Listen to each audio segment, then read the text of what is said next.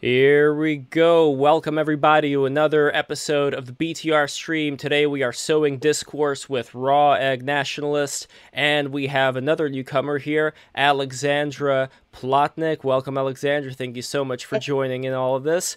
And we also have our great uh, old comers, uh, Deli- uh, Delivered Morgan, and of course, the great Giovanni Panacchietti. Mwah, Bella, Bella. So, welcome, everybody. All the new people who are watching this, don't forget to subscribe to break the rules, keep the show running, and I really appreciate everybody joining us for this. Anyway, let's get right into it. Rog Nationalist, you have a journal that you came out with recently. I would love to talk about the inspiration uh, for that, just to uh, get us started. Man's World uh, Journal. So, uh, but even before that, though, because I know Gio's about to say, Lev, you forgot to, uh, you know, do the Yes. introduction. So, Rog Nationalist, first, before the journal, tell us a little bit about yourself and then the journal. Go for it, my friend.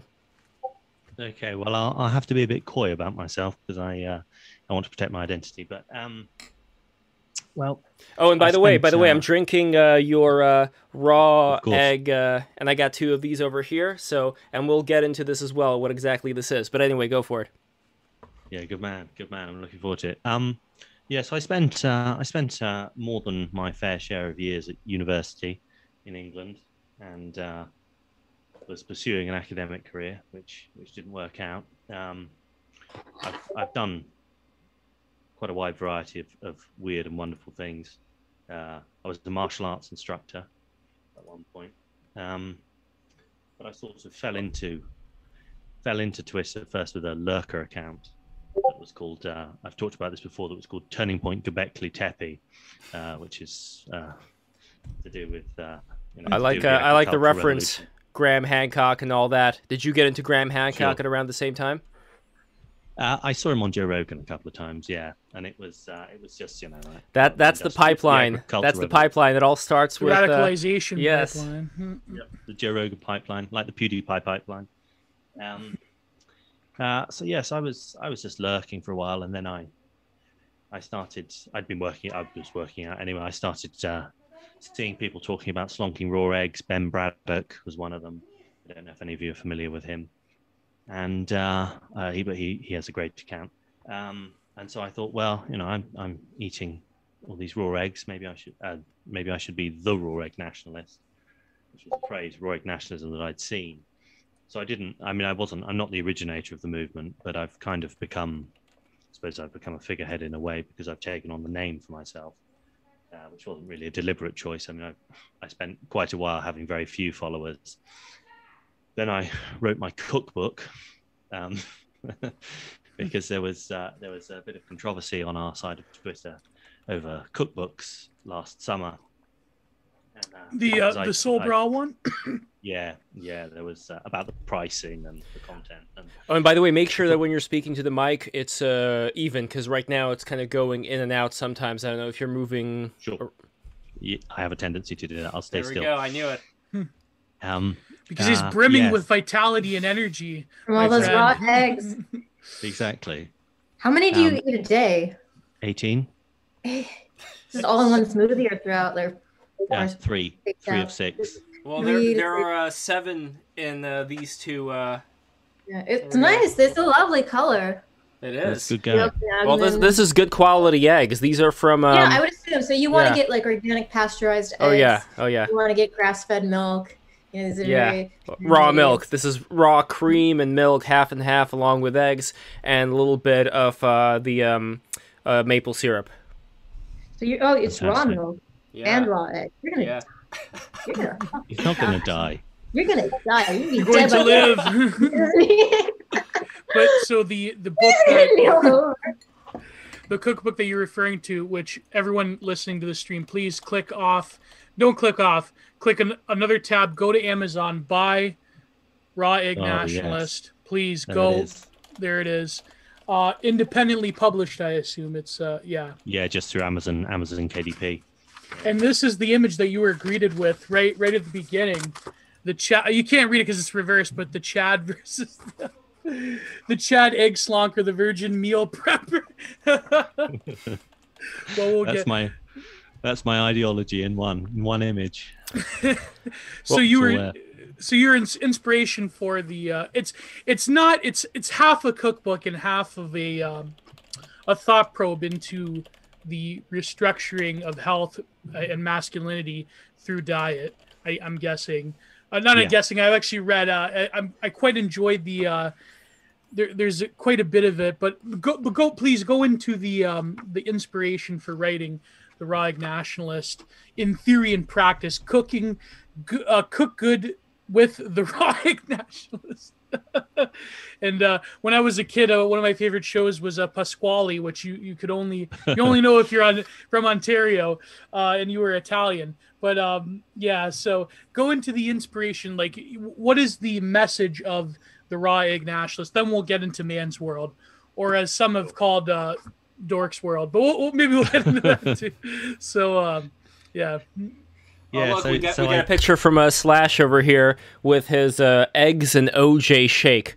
Now I don't know about the Oh, OJ. I mean, we're gonna get into like all that sugar going in real quick uh, a little bit later. But anyway, go for it, uh, Raig. Yeah, so I'd, I'd been a chef very briefly, and so I thought, well, actually, you know, I could do a cookbook, but what would it be about? Well, it would be about raw eggs. And I'm like, well, there aren't really that many recipes for raw eggs, are there?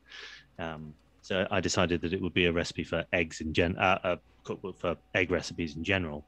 Um, and then I thought, well, actually, maybe this would be a chance for me to lay down some of my thoughts that I've been having about about uh, raw egg nationalism, as uh, few as they were and as, as simple as they were.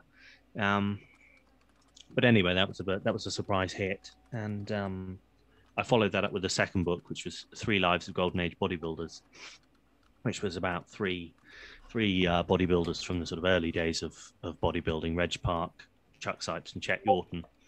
And I was kind of inspired by some reading I'd been doing in the classics. Um, uh, basically biography as a kind of biography as a moral exemplar. So I was thinking of um, uh, Three Lives by uh, uh, Three, Three Lives by Cornelius Nepos. That was it. I forget sometimes. And um, uh, one of those chaps, uh, Reg Park, had his own uh, journal that he founded. It was initially, I think, the Reg Park Journal, and then it became Man's World and the Reg Park Journal. So And, yeah, um, by the way, the reason part of the reason why I'm here is that uh, my grandfather was a publishing magnate, and he published a number of periodicals based on bodybuilding. oh, Um, nice. And yeah, and a lot of them, and like initially in like the 40s, um, they were sort of just about like, yeah, basically of that ilk, like man's world, how to be more of a man, how like spicy Sure. stories, like kind of risque Mhm. stuff, especially for the time. And then gradually became it modernized and became more about bodybuilding and modern modern bodybuilding. And um, Sure. he's the founder of Muscle and Fitness magazine. He's Joe Weider. Um, Oh, right. yeah, Oh, well, yeah. yeah. Yeah. N- Not a small name then. yeah, one of the biggies. God. Um, but uh, yeah, so I did the second book, and that came out, and that was quite popular. I don't know that it was as popular as the first one, but I I think it's I think it's the best of the three books I've done. Actually, it's the one I was was most proud of. But um, I I had kind of memed myself into writing the cookbook, and then I sort of memed myself into writing the into starting this magazine. I did a post where I said, "Would you subscribe if I resurrected the Man's World Journal?" and uh, with some funny pictures of the Man's World Journal from the '60s. You know, these sort of um, deeply, deeply sexist covers that uh, magazines like that had in the '60s. Well, is it kind of like Man's Life magazine, where uh, there was a man who was fighting these uh, evil ferrets? They were all over his body, and he was ripping them off. Is it a similar thing, or is that more like pulp adventure comics? Uh, that's more sort of pulp. It was it was like a like a magazine about sort of bodybuilding and, and being more masculine, basically. Um, so it sort of sold like sex enhancement pills as well. It had Mm. adverts for that sort of stuff, but it was mainly articles about bodybuilding and sort of uh, living a manly lifestyle. But the cover was always like a picture of a muscular man, maybe with a an attractive woman sort of bending over in front of him, or Mm. something, some you know something like that, something We, we titillating. should talk about uh, if masculinity is toxic or not.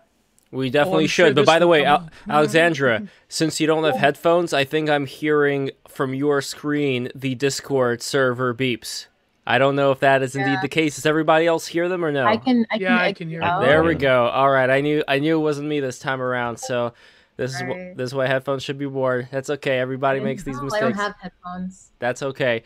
Uh, I mean, you can go into settings and just uh, get rid of the audio, or turn Discord off entirely. Anyway, um, What? is I know how how Uh, could you live without Discord, right? But anyway, when it comes to You mean you don't want to Um, get groomed on Discord all the time, every day?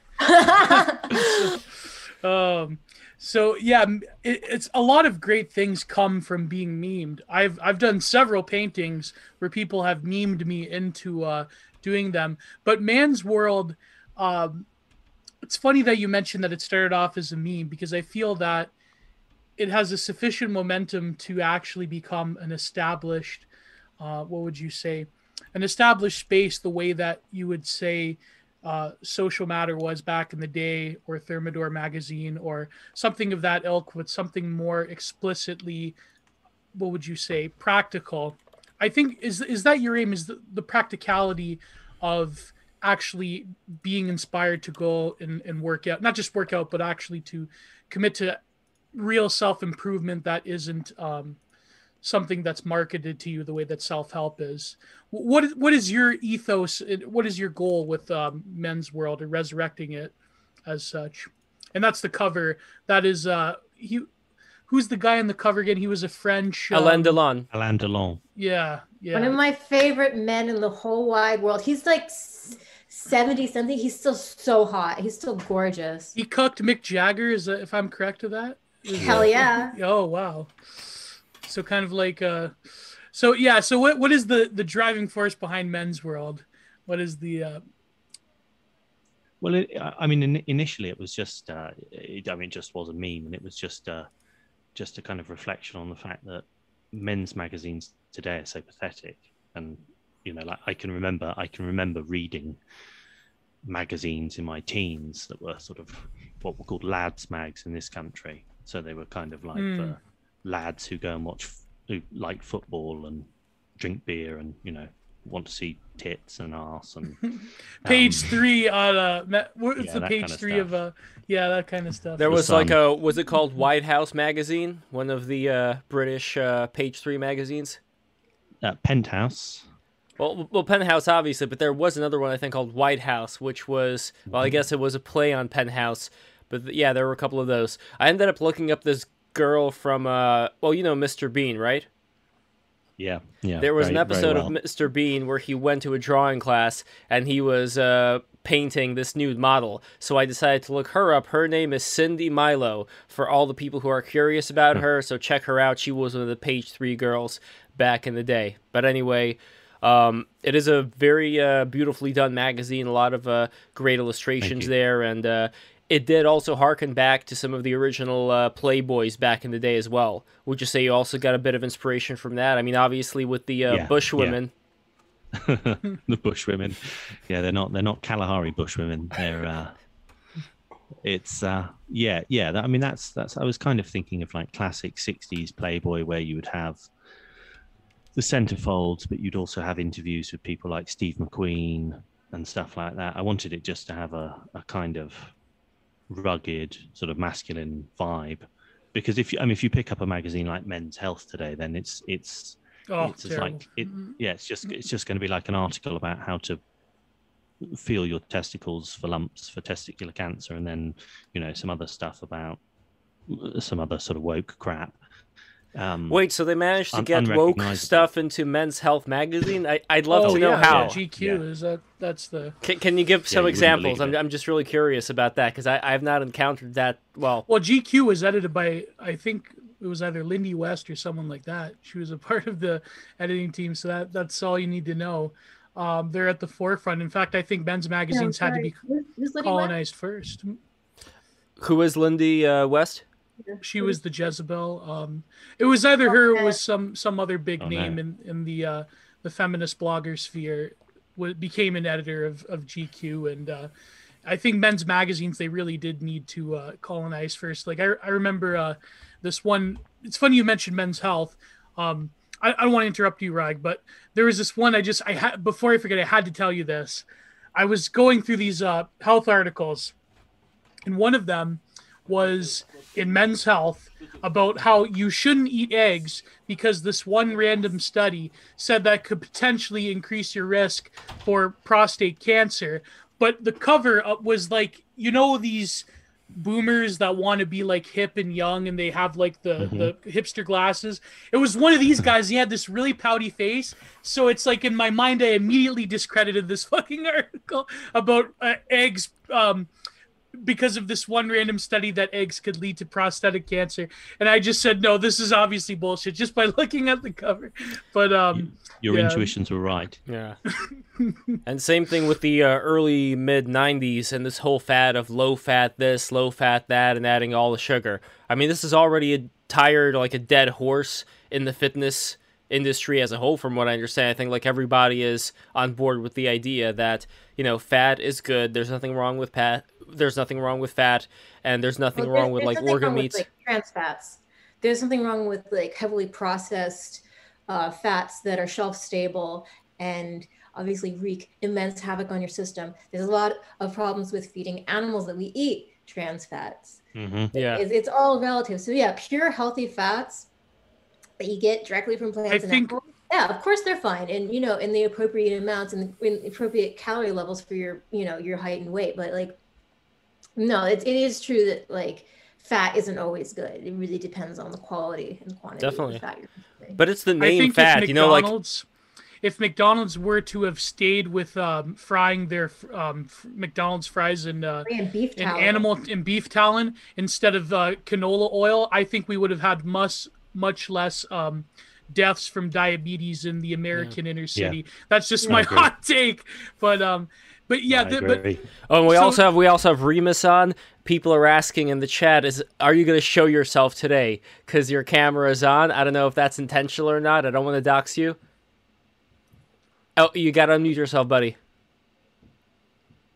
Remus, you got to unmute yourself.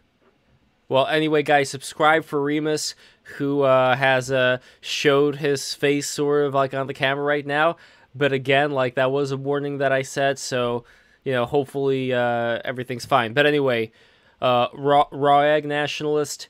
When it comes to fat, we are all on the same page. But when it comes to something like sugar, I told you earlier that it's not going to be a problem uh, if um, you know I put some um, maple syrup in these raw egg drinks.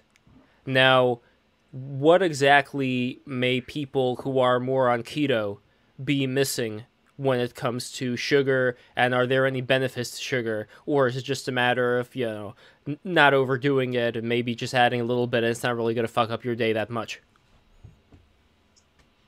Uh, well, I mean, I'm on a, I'm basically on a, on a keto diet, I would say. Although I consume a lot of milk, and there's plenty of sugar in milk, so I don't actually know whether I am in ketosis or not. But I don't, um, I don't eat bread. I don't eat um, grains or anything like that. I eat some fermented vegetables. Uh, I might occasionally have a banana before I work out, maybe just one banana. So I, I time, I time my carbs. Um, so that I can use them best, you know, so that I've got some sugar in my system for when I'm for when I'm working out. But otherwise, you know, it's just uh, it's just a lot of fat and a lot of protein. Mm. Um, I'm no great I'm no great expert on carbohydrates, I must say. I mean, I all I know is that I feel a hell of a lot better than I did when I was eating bread, for instance, and I was eating nice bread as well. I was making my own sourdough bread Mm. you know, with a starter that I left by the by the boiler, uh, and I just I, I feel like a totally different person. My thought processes are clearer now. Now, whether that's gluten or whether that's just carbs per se, I don't know. I mean, there's plenty of there's plenty of historical evidence, for instance, uh, from the Plains Indians and the Inuit, and from other cultures that um, you can live basically a carb-free life and grow to be tall and be strong. I mean, the you know there are regular reports about Plains Indians being seven feet tall, you know, being really incredible physical specimens, and they had to be, and they ate mostly. I mean, well, almost discount entire- genetics. What was what was that? Sorry. Don't don't discount genetics. You know, No, this diet no, sure. also just Mm. you know Well, the uh, the Inuit they weren't uh, that tall. They ate a lot of uh, organ meat. I am curious about Mhm. their health lifespans, things of that nature. The They one have a very they have actually their lifespan is similar to um, people in o- in other certainly I think their lifespan is even similar to modern people's. Their bodies have evolved the Inuit to uh, have very certain an abundance of certain nutrients over others, which is really quite fascinating because if a normal like if a person went up there and ate their diet, um, the the vit I think the vitamin what what's the one that's very heavy um, the vitamin A or is it A or K It's alone A would- in the liver. yeah would basically kill you if you ate um, vitamin vitamin A in, in the uh, seal liver. Um, a number of explorers have met very terrible fates that way by eating uh, the one group that went up in Canada ate bear liver, uh, Yeah, polar bear bear liver. Oh, yeah. man. Well, th- this is interesting though because when it comes to certain supplements that are on the market today, people are perhaps quick, perhaps rightfully so, perhaps wrongfully so, to you know bulk buy a lot of these supplements for uh, animal livers and organs of other types. And you know they just pop those things in. I mean, you were mentioning liver pills as well in your book. So what I'm curious about is is there something to these supplements that would potentially harm you because it's not as balanced as actually eating the liver itself? I yeah, I mean, I Vince Gironda, I think at one point was eating something like 150 liver tablets a day. I mean, he, you know, he had this this diet that he said it was a, called the liver tablet diet that he said could add an inch to your arms in four weeks or something. All you had to do was eat 150 liver tablets a day. oh boy. Um, Yeah, it's but ma- did but did he have any problems later on in life? Like if we take a look at the full lifespan of somebody like that doing something like that.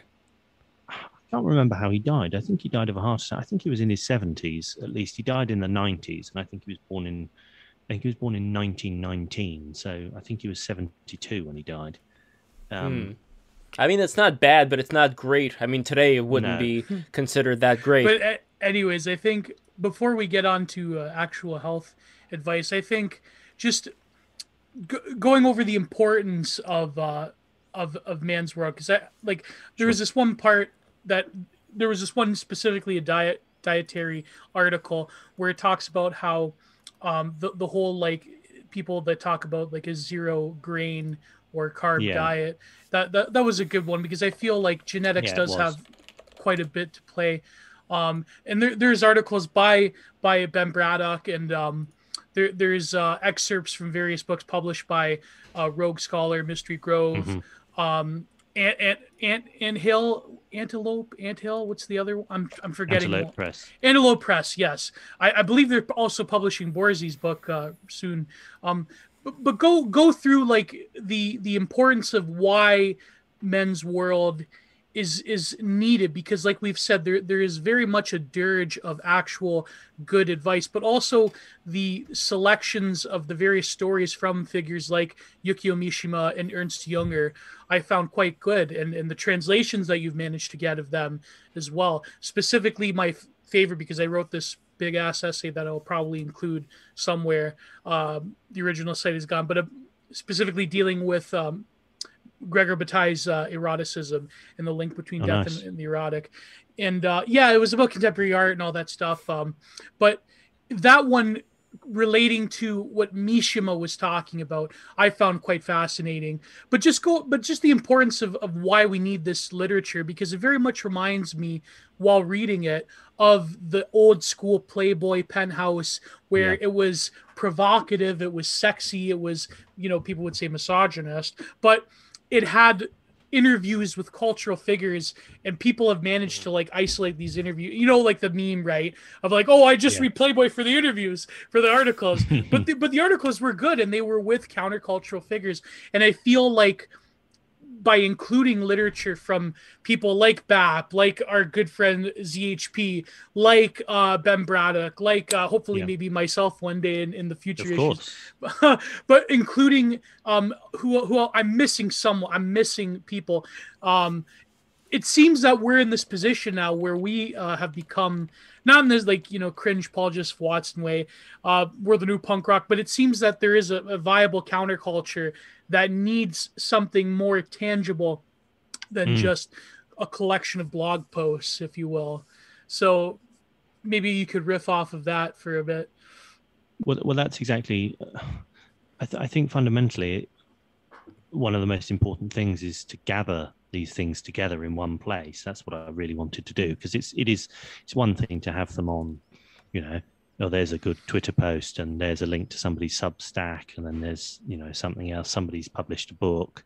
Um, gathering all of this talent together and showing that it exists in one place at one time. I think I think that's I think that was that was quite power. That was one of the most powerful things about it. I think was showing that all of this talent does exist on our side of on our side of the internet, on our side of Twitter, and um, uh, so that I mean that is that's primarily what I what I what I wanted to do. One of the things that I wanted to do, besides just making a cool magazine, because I like reading cool magazines or used to like reading cool magazines when they existed. Um, Yeah. but uh, Are there any cool Yeah, I mean- magazines out there still? Would you say? not that I can think of. Not that I can think of Teen, now. Teen Vogue. No. No, God. Jesus Christ. No. Um, no, No, they're I can't really think of it they're either, I can't even honestly. think of.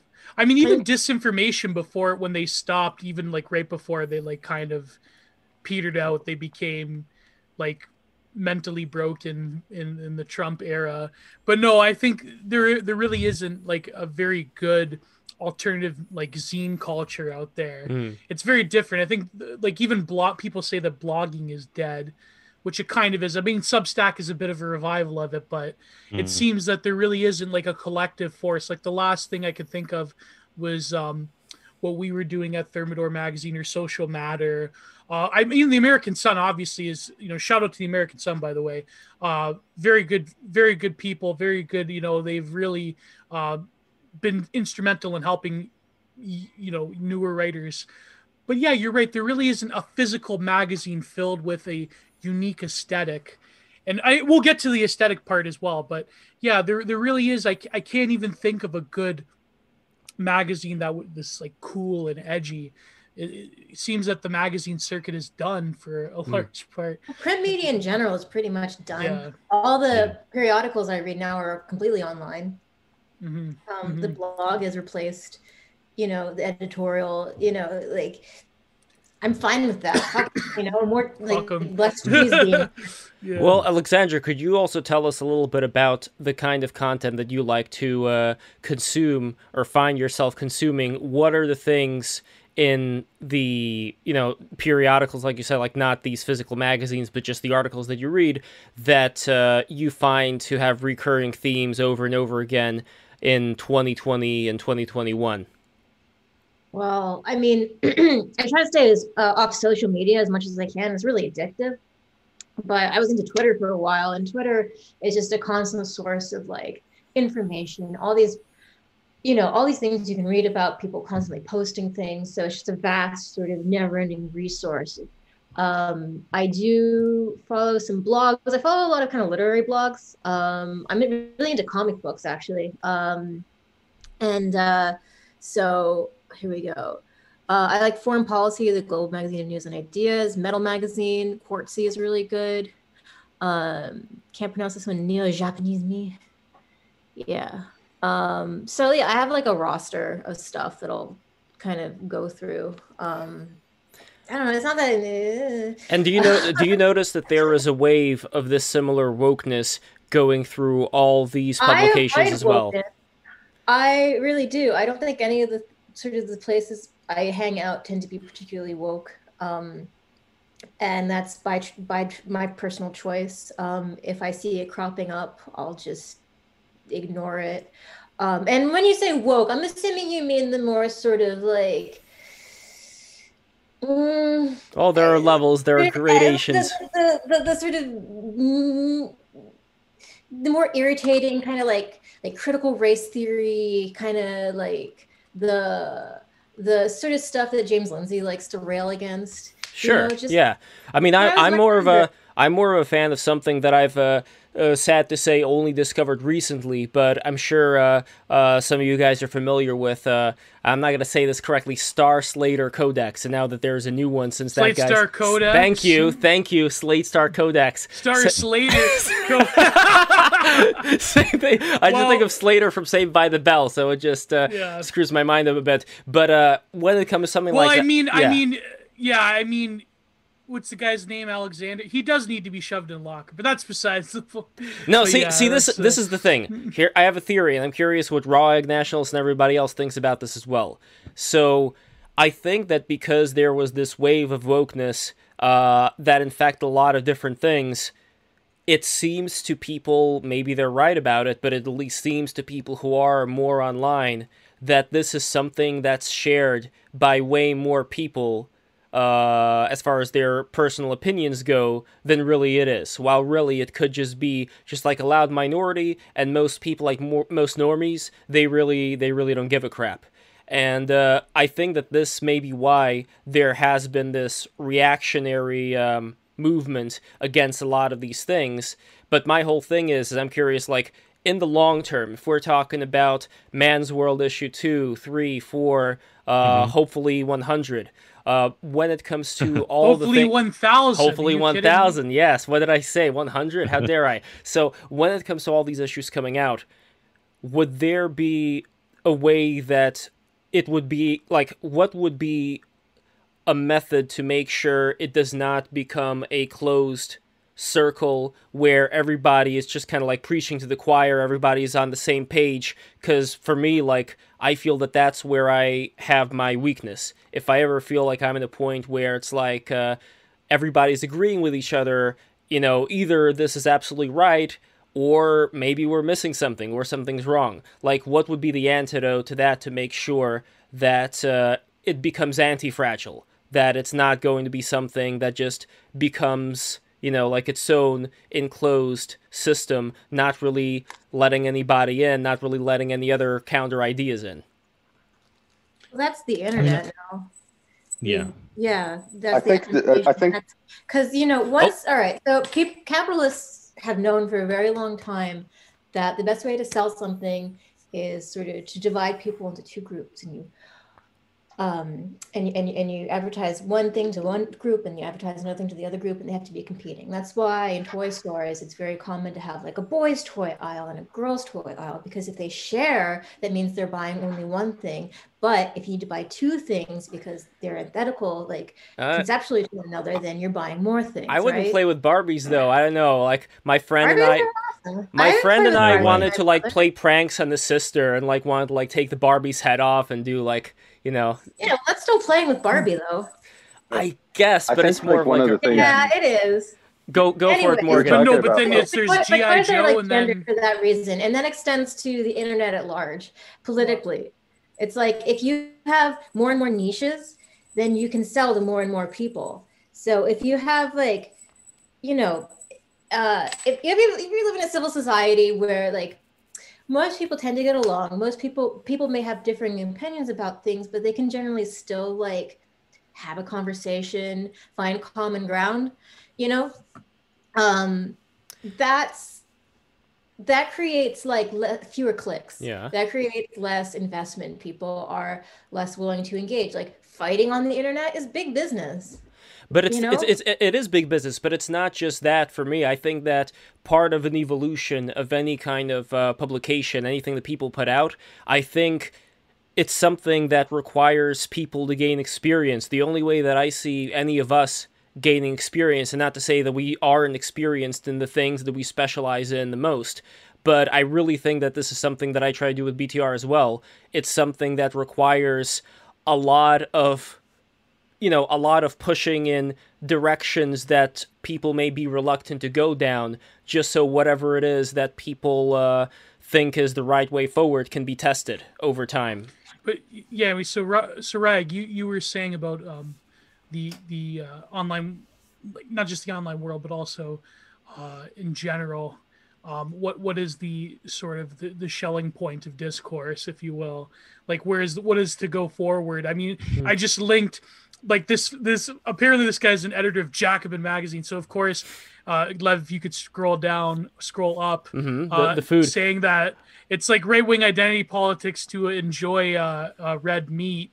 I, I it is kind of, but it's like this. Yeah. But, but see, this is again the dragon for me. Like I was saying with Owen Cyclops, But and I, and I also want to get to, like a th- and I also want to get to Morgan. But the only thing about something like that, Geo, is like when I see that, it's like like that definitely looks like a juicy enemy to clobber over the head with because it's but so. it's just very like urbanite, like if that you know, like. but it's so two dimensional. It's so two dimensional. It's an easy target. That's my only point. It's such an easy fucking target because these are idiots that put this stuff out. It's an easy target. My whole point is let's let's get things a little bit more difficult. You know, let's get things a little bit more nuanced when it comes to the but, e- kind but of even that, like thing- even even diet itself has become another um, outlet of politics. Like you even have people in the uh, in the comments I'm scrolling through about oh you're gonna give yourself bowel cancer, which by the way is bullshit about meat. and, Yes. uh, but anyways, that's Absolutely.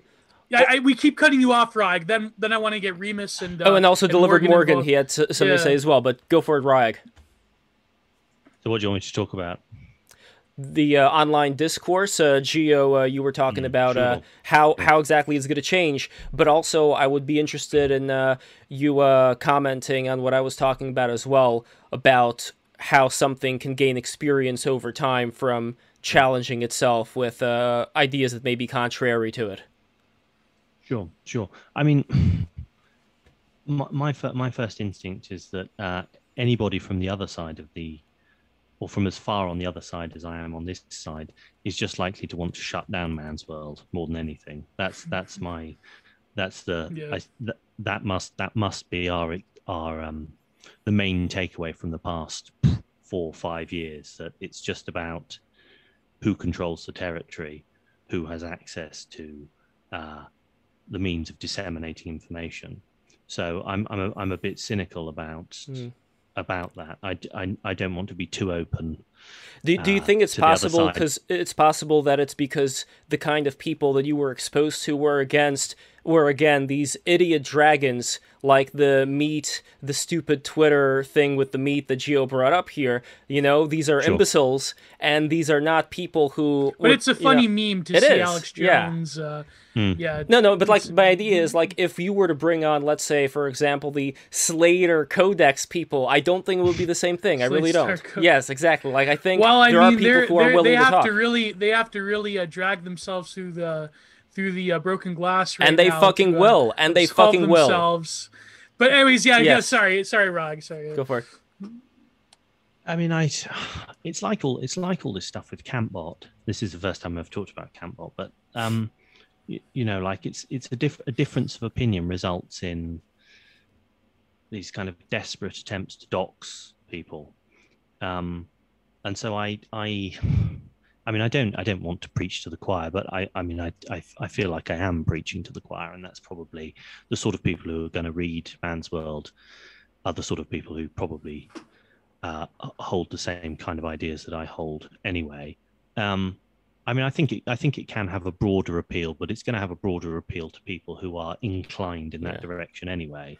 Like the, s- the Mhm. sort of the sort of people who listen to Red Scare podcasts and all that kind of stuff aren't going to be interested. I mean, they might look at it and have a laugh and you know, sort of uh, write some snarky Twitter post about it or report it or whatever. But um, Well, these are also like Uh, big mainstream figures you're talking about. I mean, relatively Mhm. speaking, they were able to become mainstream thanks to certain Sure. political connect. I'm not going to get into that right now. Anyway, uh, but there are people out there, though. For example, like a certain. Uh, I don't know. Like for example, we had a Professor uh, Sean Lang, who is a, at a David Ruskin University in uh, England, and uh, that is a pretty big university from what I understand. And he came on. We're going to have a sewing discourse with him on uh, March uh, 23rd.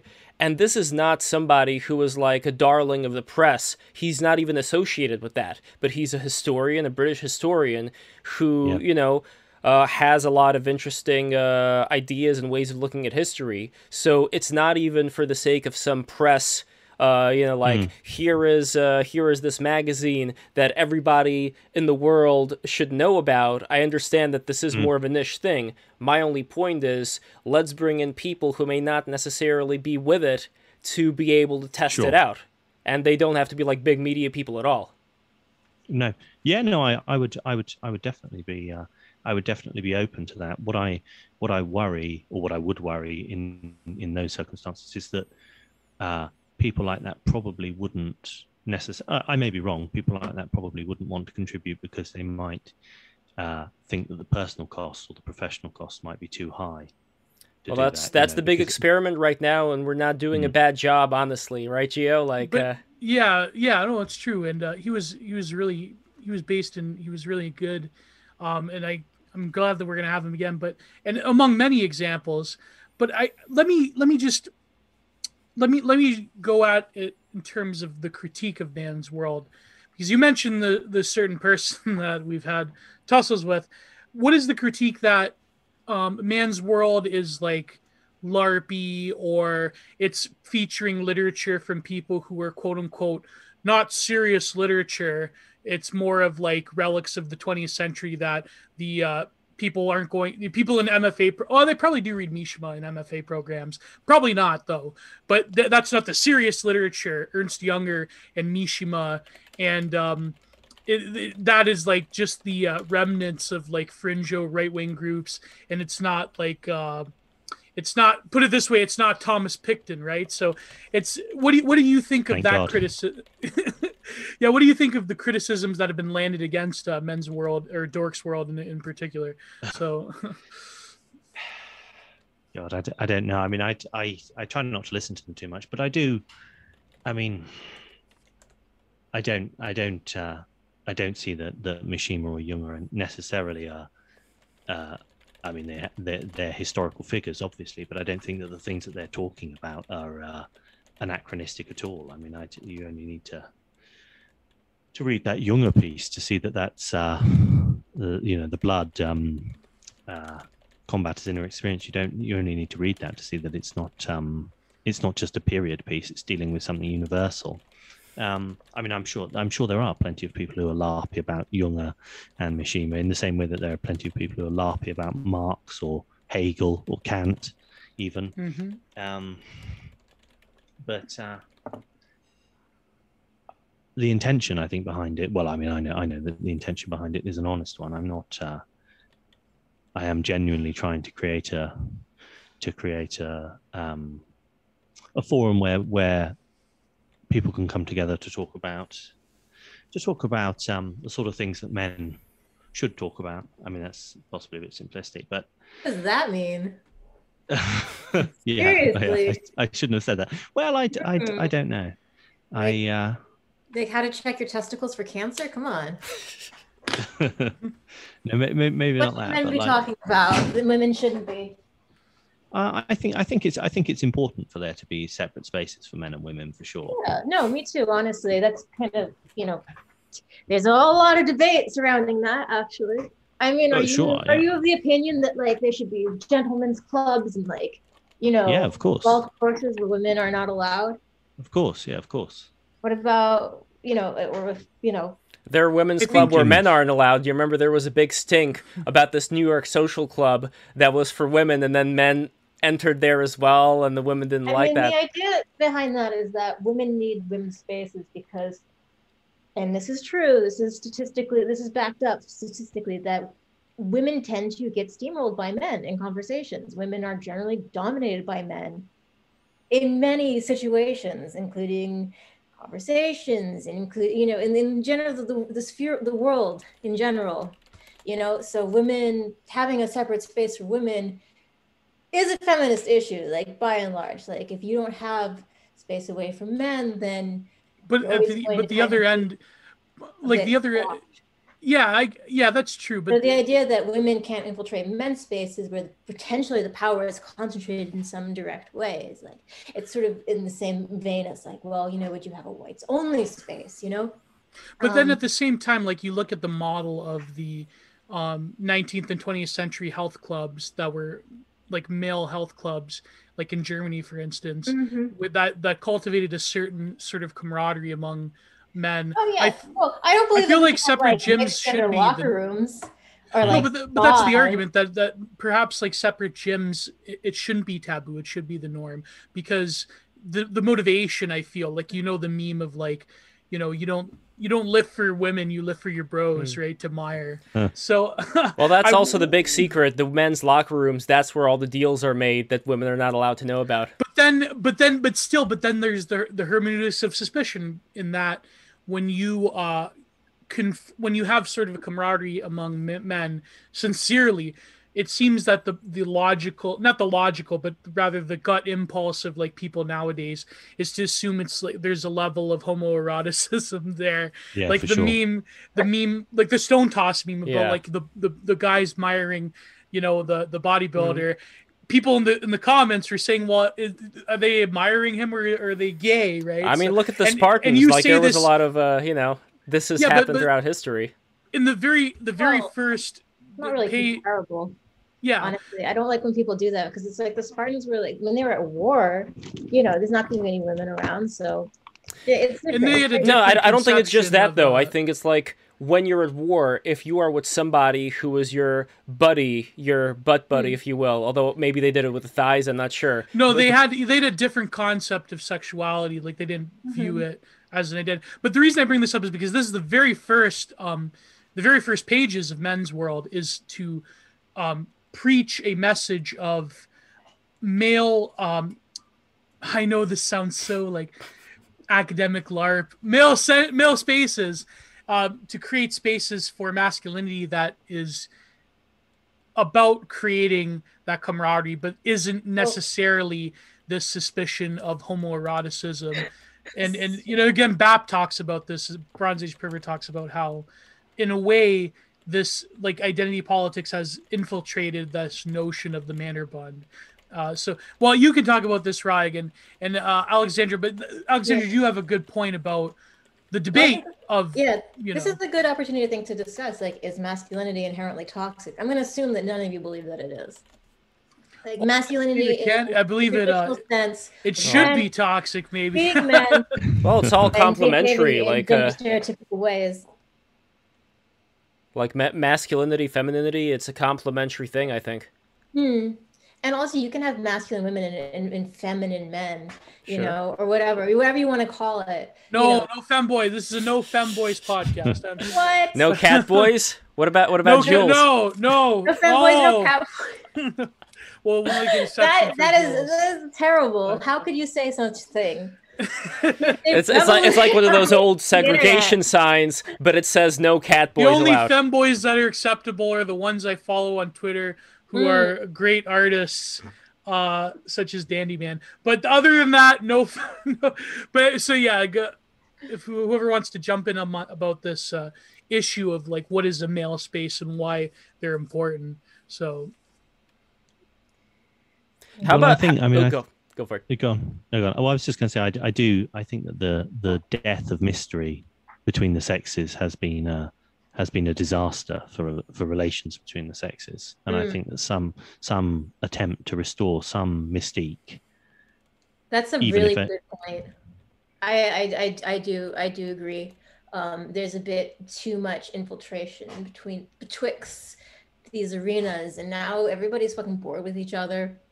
Like like shared shared along. There's just a lot of sort of petty infighting and squabbling, and honestly, people are like less, way less tolerant. Oh fuck, of um, di- like differences. I think people are less tolerant of just like somebody's different from you, and you have to respect that. And there's this sort of idea that like, well, everybody needs to be more the same than ever because otherwise, you know, there's no, we can't possibly get along. And, um, you know, just the idea that like there were, there was once a time when men, women inhabited different spheres, uh, you know, the domestic sphere and the public sphere, and that there wasn't a lot of intersection there. And the, you know, the whole idea of like a feminine mystique, that's gone. Women show their pussies on OnlyFans, like just you know, your mothers and sisters and stuff are like on OnlyFans right now, and uh, Gio, did you hear that? Your mom is on OnlyFans. oh my OnlyFans. god, oh, true. It's true. there was this one tweet there was this one tweet about uh i forget who it was that said imagine like those kids of zoomers you have children growing up with single mothers who are 40 year old girl bosses and 22 year old OnlyFans. So imagine the uh, children that will be raised by those uh, single moms. So um, well, would yeah. they go the other? Would they go the other direction? Because that is the other Paul Joseph Watson meme that Gen Z is based and red pilled. no, oh, well, uh, um, So no, that's not really the case uh, at all, is it, Gio? well, I've, I've heard some interesting statistics, but anyways, yeah, this this whole um, but not to get off topic, but the, the this um notion of difference is another is is that in itself is important in terms of just even like s- a, psy- the psychological impact of being these homogeneous androgynous uh, beings that the modern world wants to create us as it, Mm, it a de-sex generation, really. yeah It's exactly It- there appropriate is in life. more there, there is the the genuine death of eroticism and the Mhm. desexification of of people through that so yeah um i feel like i'm just rambling And a lot more uh, Mm. pornography too. That's uh, Yeah. that's the which is thing. ironic at the same time we have more pornography. Well, pornography no, it than makes ever sense. It would make sense if if if if, if we sort of live in a deroticized sort of world, then we need more and more stimulation in order to get off. And so, you know, we, we do it through a screen, and we do it remotely, and we can pick and choose exactly what kind of pornography we want to consume, what variety, what genre. There's Mhm. millions now. Um, you can get bespoke pornography. You can go on, you know, the dark web and and- requests yeah Order, You, yeah, know, you know what like, bespoke pornography is, by the way? It's an erotic hotline where you call a bee and it just goes Uh, buzz, buzz, buzz in a very ro- ro- erotic way. well You i know, just i saw this one speaks to you. I just saw this one tweet with a hundred thousand likes. OnlyFans isn't a real job. Okay, so I just I just bought my first flat at 19 years old. Ugh. With Oh, well, by the way, like That's- OnlyFans is such a pr- predatory organization. Like they make those, the, like there's a lot of like tweets and stuff that are basically produced by the OnlyFans, like the Yeah, company it's just it's basically like, hey, I'm advertising, yeah. 19 and I just bought a Maserati, and like because it's a pyramid scheme, by the way. Like if you're in like the top percent and you get other girls to sign It's up, for you- digital pimping. yeah, it's a pimping thing. It's really sick. Like Oh, by the way, this girl only has four tweets, so I'm, Mm. I'm pretty sure this is Not real. And, and by the way, we What? also we we also have Hello, uh, I'm sorry. My connection is pretty terrible, and I can I can hear most of what's happening. At, at, at random points, you guys become robots, but uh, uh, I've got the gist of most. This has been a very interesting conversation to listen to. Um, but yeah, Well, thank you very It's much for coming in, Remus. And we also have Brian O'Shea, SBI, back with us. Thank you so much for coming back in, Brian. Hey, thanks for having me. So sorry I'm late. The snow was actually really terrible in the Hudson Valley. Uh, I can imagine things are going down right now. I wonder if it's the grand solar minimum finally coming We're into getting- effect. Yeah. I think it's our eighth uh, eighth winter storm in a week or two. That's crazy. Oh man, oh man, the Shevitz. But uh, I'm really happy that you're here. You are a uh, you are a Thanks for having veteran. You were in uh, intelligence, and now you are a private detective, and you are a hell of a knife thrower. In fact, I'm gonna put that video. I'm gonna put that video into the chat right now that uh, you sent me earlier of your uh, amazing knife throwing uh, actions. How long have you been knife knife throwing, by the way? Two months. Just two months, and already Two you are able yeah. to. Uh, here we go. Here's the video. So I'm going to make a uh, large screen for everybody to take a look at. Here it is. And by the way, all the newcomers, don't forget to subscribe right now. Let's see. I don't know why it's so there. Hold on. Here we go. There we go. So you just did that one today. Can I give a little background on my my smug uh, look there? Sure, go for it. My uh, business partner. Hello, everyone. Uh, sorry I'm late. My business partner, who has never thrown a knife, um, to my knowledge, um, and is down in Florida, I, I think, on his couch. Um, I sent that to him as a mindful practice, the first one, and he said, "Oh, it's a little low and off to the, the left," and it, that really pissed me off. So I sent him the uh, the follow up one, like, "Oh yeah, all right," and that was it. So that's why I looked a little angry. Well, I'm really, I'm really happy that we have this opportunity right now for you to talk to the uh, Raw Egg Nationalist, because there is a feeling that I think Raw Egg would be able to describe better than I would. Uh, that people are feeling today on the internet why they are drawn to a lot of these more traditional uh, things that uh, uh, Man's World, which is the magazine that Raw Nationalist uh, came out with right now, is bringing into the table. And I want to have a conversation about this because I'm not sure if you are as acquainted with this kind of you know Bronze Age, uh, uh, Bronze Age mantis slash pervert slash Bronze Age mindset worldview. So, Raw Egg, would you be able to describe for people who are curious about this but don't really know what exactly this is, how would you be able to describe it simply? What, what, uh, right wing bodybuilder Twitter or uh, Man's World? I like the avatar. Well, that def- that definitely is simple. I'd say it's too simple. Is there any way that we could get more meat on that bone as far as what exactly that means and why do you think it is getting more in demand among uh, this particular side of Twitter?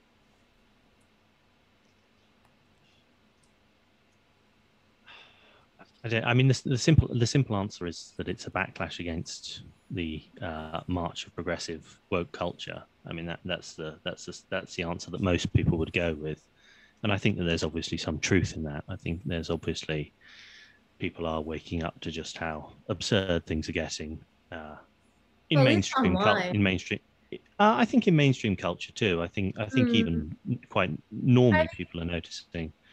This, this is the thing. Okay, so here in my personal experience, I live in I live in Brooklyn, which is in New York City, and my personal experience of like the march of like progressive culture and such is like it hasn't been too bad. Like okay, I go to the Apple store and the employees have the pronouns on their like on their shirt on their on their tags, and it's like Yikes. My reaction oh, is to be like, wow, I'm really glad I live in a liberal democracy. Like, I don't know. I don't really have like a big problem with it. I think sort of the insanity and the sort of the it, the online realm is I, I use I've used the word realm a lot in, um, in this stream, but um, yeah, in the online realm, I think is it is when like sort of wokeness and progressivism is at its most like absurd and annoying. Um, I noticed that very early on, like circa like 2008, you know, when like all the sort of like liberal politics blogs that I would read sort of got increasingly weird and like just infighty. And people would fight over really stupid shit. In the real world, like as far as I've experienced, people are much smarter. You know, there's there's always, always going to be like sort of crazy, very online people, but they're going to be crazy and very online.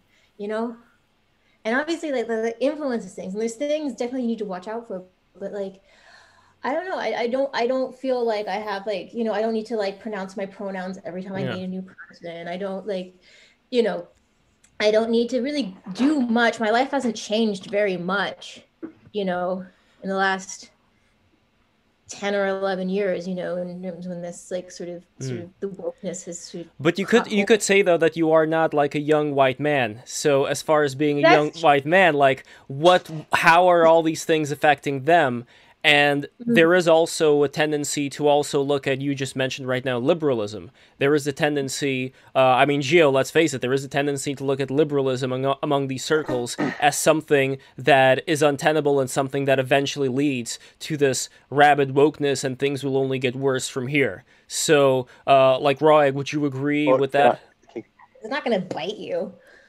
Well, is it? I don't know. It's mainly just it's just an irritant that I sometimes run into again, mostly online. The very few times I've encountered anything that's really sort of given me pause in the outside world is generally something I can like discuss with people and they're open to like talking about.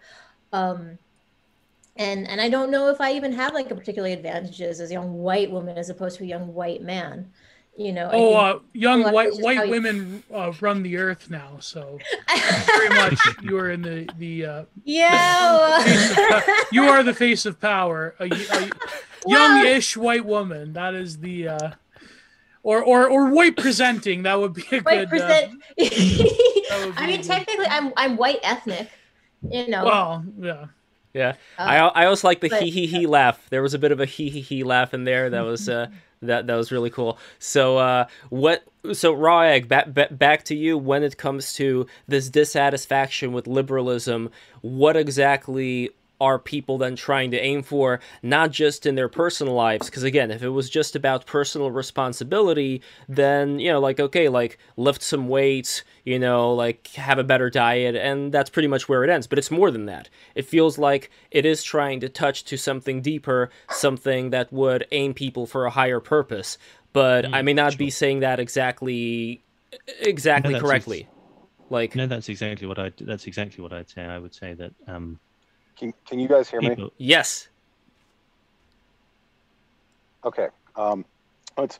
I wanted to talk about um, a little bit about the liberalism and the the subtleties, sort of which the the language sort of gets into how it impacts our our perceptions of the world and why something like the raw egg offers uh, the man's world raw egg like sort of sphere offers a different sort of uh, worldview for people.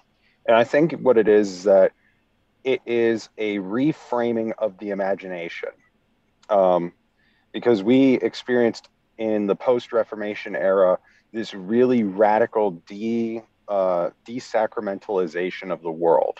And you lose a lot of the mystery and these things which really were foundational in the medieval era and prior to and Well, I mean, with this with the progress of science, like our world has been mapped. There's a demystification of everything because of the sort of the immense riches of information, but also how we've sort of conquered the earth. Like What's basically, in you know, the framing, depths of- really, the depths of the sea we haven't really, you know, we there's a lot going on down there we don't know about, and also you know in the depths of space. But in terms of like our planet, we know where everything is. We can, you know, fucking like fire a missile and hit it's not some a remote cosmic location. issue it's Exactly. a metaphysical issue Oh yeah, it's a but, it, but the language metaphysical, issue. it, Like, it, it's the- it Well, how about right? how about okay? So Morgan, the then- corporal. Yeah. yeah, Morgan, then raw egg, then um, then Alexandria. Um, And also I know Brian. Alexandria. You, I know Alexandria. You talked about how men dominate. Yeah. Um, in t- conversation, we- which we- is true. I and we can't forget in Brian. grad school. I tend to I, I oh. mocked Oh, quite I- a few. I mean, I won't- literally, I you won't have, be you're forgotten. louder. You're louder. You have like more lung capacity. You pa- you're you're physically larger. Like when you talk, it's it, it literally like you will talk over another person because a woman because women's voices tend to be higher and softer. Like that's just it. It's not even something conscious that you might do. Alexandra, I just want to point out that you just talked over him. So okay, Mor- Morgan, Morgan, please finish your point, and then R- I feel like we're cutting off Ryan Ignatius, but Morgan, finish your point, Yeah, then Ryan then it's Alexandria. uh, uh, Um, the so what By the what, way, what, uh, what the my kind of idea yeah, sir, go go ahead, go ahead. the, the kind of idea of what I'm getting at is like we're at a crux in the like post Lockean, post liberal idea where we're seeing these competitive metaphysical views of the world. It's not necessarily about the scientific aspect demystifying it. It's about what's going to fill the void of what was demystified. And you have this post like the the critical race theory and all of these other things capturing the imagination by creating these infinite dialectics which you Mhm. can chase down for all eternity in pure psychological agony or you have something like the raw eggisms and like other things like that which offer you a way to vitality health and these other things which is more deeply entrenched into your bodily existence and i think it's becoming so large because of the fact that it is something that promotes vitality and virility, but it doesn't, it hasn't reached a point of decadency. And, you know, where we're not getting to the point where it's like, you know, it, with the raw egg shakes being essentially a custard mix and consuming that on the daily, there is a real danger on a sort of spiritual sense to give into like a concupiscible uh, sort of appetite and build off of that. But I think the the ideas behind physical strength, physical conditioning, and you know, a sort of uh, meta, like a, a knowledge growing, a knowledge growth basis, really tapers in a lot of these, you know, otherwise frowned upon aspects of human nature, and this offers a much more appealing view to capture the human imagination in the modern era. Mm, I think I think that's a very good way of putting it. Yeah. Yeah, my man's just summed it up perfectly. That's exactly what it is. But then the question is, Well- if that's the problem, what is the solution? That's beyond just a uh, personal solution. well it's not the thing is is that it's personal but it's also it's also built what we have to realize is that this has been ingrained into society for at least 500 years like what we don't realize is that Yeah. capitalism's been so ingrained and this is not me coming from a communist perspective because they're they're just a capitalist by different means. It's been so ingrained this religion of progress and scientific method and everything like that. Capitalism predates newton which in turn feeds into newton's sort of cosmology and metaphysic of you know what is what is the cosmos itself. And i'll just you know i'll be very quick on this tangent but it's like his view of what uh, what space is he calls it a vacuum and it's like a, a vacuum makes no metaphysical sense so, and you know it, what is it but the ancient concept of the aether that we've proved today with dark matter um, the issue that we're having Oh no. He'll be back. I mean, sometimes it cuts off. So, uh, Hey, I'm- can I just so I don't get Sure- too lost here? sure. So is raw egg a movement? I'm not really that well versed on it.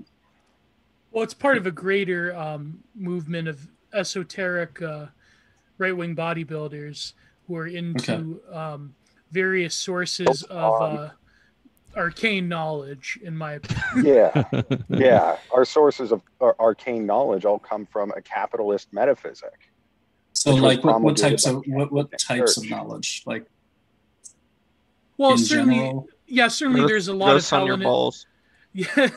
well, there's a lot of. Hellenism. There's a lot of uh, discovering um, writers who were blacklisted by academic establishments. There's a lot of, uh, I mean, if you want to go really esoteric, there's the whole um, Indo uh, European stuff. But generally, there is this sort of revival of looking at the body as a way to the soul, if you will. Hmm. and there's this big emphasis on the beauty in the sort of aesthetics of being is something that can be perfected. It's something that violates i would say the the liberal anti-metaphysics of sameness to say that no i will be exceptional. My body will be um exceptional I mean, I mean, look, uh, let's let's just talk yeah. about the elephant in the room for a second, which is that we have seen in the 20th century there were regimes who took that and ran with it, and we've seen the results of that. yeah but So look, that that's is- such a that's i know that's gonna inevitably come up but it's just Yes. so uh i don't know Lev. No, no, I but, no, mean, but it touches it's a- it touches no, the it whole, touches on like, a very important thing, which is again this this dynamic of being against progress and seeing progress Well, as a negative. It's not against. Pro- it's not against progress per se. It's well, progress this- as it's defined today. You, yeah, exactly, exactly. And that's what I want to get into. Well- Like, what is the progress that is defined today that is seen as being the wrong way forward? And what and how be. can and how can lifting weights help me destroy liberalism? How well, can- here- there we go. That's what I want to get into. Yeah. here's a deep part of it and lev this is important and i'm going to reference um, pius XII's Mit brennender Sorge, where um, he uses a very specific word in reference to the german people when he was doing the denunciation of nazism. And that word was volksgemeinschaft. And the i can't put a precise definition on it because it's very rough to translate into english but the essence of that work was a refutation of, like Geo said, liberalism's anti metaphysic of sameness, but not an extolation of one particular group over another, but rather giving to each group what is properly due to them by their human dignity in accordance with, you know, God's will or God's law. And of course, is coming from a Catholic background, so that those qualifiers have to be in place. But the the larger part of this is not necessarily a a, a viewing of the body t as a gateway to the soul, because I think that's a, sort of like th- this uh, antecedent Gnostic idea, but it's rather by developing the body to to um, get to the capabilities of which it once had, man is able to grow to a greater attunement with the spiritual life Hmm. because we are so I've mentioned this in I think one of my first talks on this show is we are so far removed from our physical capabilities from the ancients from the I mean shit even the 19th century we're so far removed and so much less capable that any form of development of this seems to hit a brick wall when we're talking about this um, this idea of what progress looks like on an individual basis. I would uh, be very interested. Does interested. that make any sense? It uh, well, it does make sense, but I would be interested in uh, Brian's response to that because Brian, from what I know, you are uh, more in the uh, libertarian leaning direction. But uh, would you have a reply to this kind of uh, this kind of system? I mean, to me, and and and I do apologize. I, I was just invited recently, so um, but it just sounds to me like common sense. I mean, if you and I, I agree with uh, the body being the gateway to the soul, but I, I would say more of a balance is a gateway to the soul, sharpening your body, sharpening your mind, sharpening your relationships, um, and to think that anyone would think the focus on you know making your body as, as perfect as you can with what you've got that to me seems like not progress. That seems like regression. So and you know i think even if you go back i'm you know i'm catholic um, we're raised catholic. And if you really look at the bible or a lot of religious texts i mean they, they kind of have health manuals in them.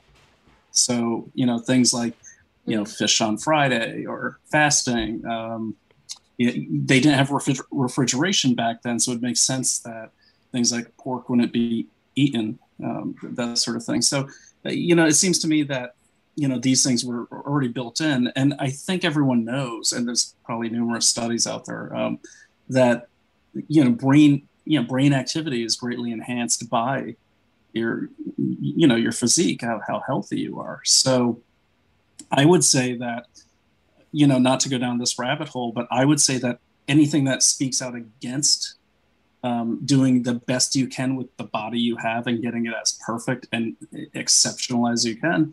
Anyone who speaks against that probably wants to subjugate you. That that that'd be my guess.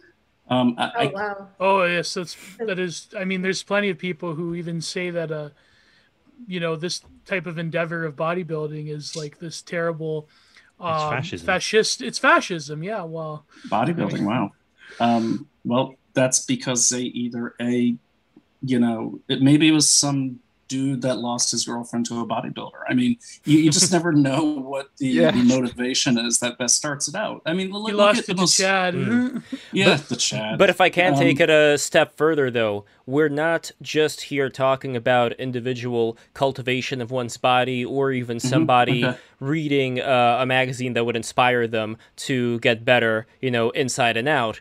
What we're still talking about here, though, is I think that there is a tendency in people who are reading a lot of this stuff to think, like, man, like it sucks right now if only we had some kind of a political system that would enable more people who may not be as like we were talking about yesterday brian not as individualistic to lift themselves up that we would have a system wherein people would be able to be lifted up in the same kind of uh, movement now i don't want to I, I don't want to make something of this that it is not. So I want to make sure, raw egg nationalists, would you agree that that is kind of uh, also something in people's minds when it comes to improving society that they do long for some kind of an order that would enable people to, you know, get their shit together basically, but in not an individualist sense, but more in an organized political sense.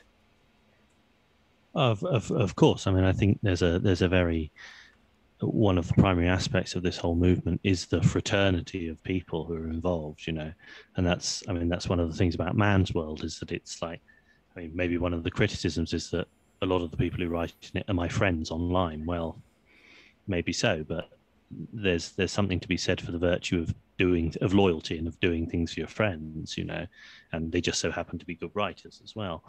Um, yeah, I mean, I yeah, I think I think it is a, a it's simultaneously individualistic and anti-individualistic. Yeah, I, would- I would definitely say that. Can, can I expand off of that real quick and Sure. talk about something that uh, Alexandria was mentioning earlier? When we were talking about like the discussion is masculinity toxic? And I think one of the things that is to be considered in mind is that every aspect of human nature has an end. And what we've seen over the last, you know, uh, 70 years now is been a divorce of these um, subjects from the human itself. And so I think it is a fair question whenever you say, is masculinity toxic? And I think that in my estimation, the answer would be it, in its isolation, yes, because masculinity separated from its natural ends, which would be for the love and service of another, uh, be it a wife, be it a flock, in, a, in the case of a priesthood, or be it, you know, for your neighbor. Like, and I think this is kind of what like Raw Egg's getting at with like he's talking about these people who are his friends writing these articles. It's not necessarily a, a form of uh, to- it, the toxicity comes from the isolation of that aspect of the human nature and the development of it in isolation because then it removes that aspect of masculinity from its natural end and makes it something very abusable um, in a very real way that has come back on a lot of women and you know other the- men as well The commodification of masculinity. You know, the idea that we should Yeah, be being that's a- sold a brand of masculinity that is unhealthy.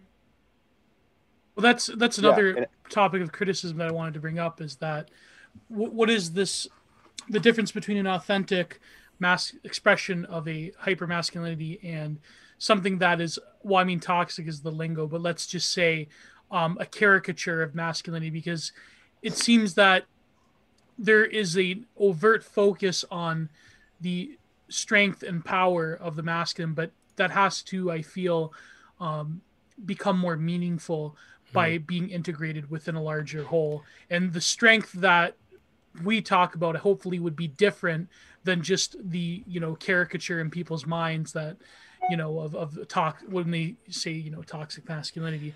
But then that's what i mean. I guess that's the question of larping right? Like what is the authentic from the larp? Like what is treating masculinity as some kind of MMORPG game, and what is a Well, hasn't hasn't it always been LARPing right? to a certain extent? Maybe back in the uh, good old days as well. Like people were playing out certain characters, a la Shakespeare. But also, don't forget to subscribe. All the new people who are watching this right now, subscribe right now. Hmm. but anyway, Raw Egg, I would love for you to uh, comment on uh, Geo's uh, Geo's question. Yeah, sure. I mean, the the, LARPing LARPing thing is uh, something that I do think about a lot when I'm, you know, producing any of my content really. And some sometimes I do step back from some of the stuff that I do. I mean, it, it, I, I I suppose you've got to distinguish between um, LARPing and just having an ideal. And I think that obviously having an ideal is very, very, is very, very important. And you know, I don't I don't think when you're when you're aiming towards an ideal necessarily you're larping. Um, I think I think larping is. I, it's, it's hard to define. I mean, you know larping, you know larping when you see it, but it's actually quite hard to define it. Um, I mean, I didn't I didn't want the magazine to be like a parody of masculinity, where it was just a t- total focus on the body and you know like muscular bodybuilders and all that kind of stuff. I wanted it to I wanted it to have a like a genuine intellectual core as well, Hmm. um, and to be to be balanced. Um, In my experience, LARPing is, uh, it, you know, it's a game. You know, there's a sense like you're taking the piss, you're just playing around. It's, you know, not you're not being very serious about it. If you take it very seriously, I think it's gone beyond LARPing and into a lifestyle. Hmm. Yeah. But as far I mean, as there's Oh, there's go on.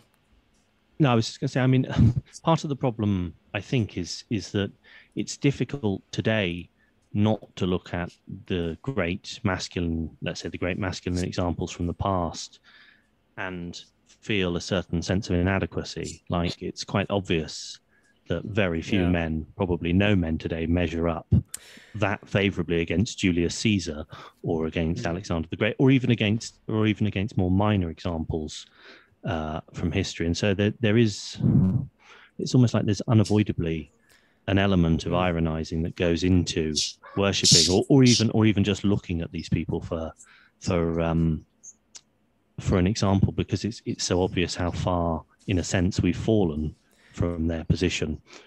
But Uh, also, technology makes it so that certain positions that back then would have made a lot of sense to have a Julius Caesar in that particular role, today, I doubt that that particular system would uh, work. And uh, it was also compared in an article I read recently to trying to run like a modern Windows computer on like Windows 3. Point, uh, or m- run modern programs on uh, Windows 3.1.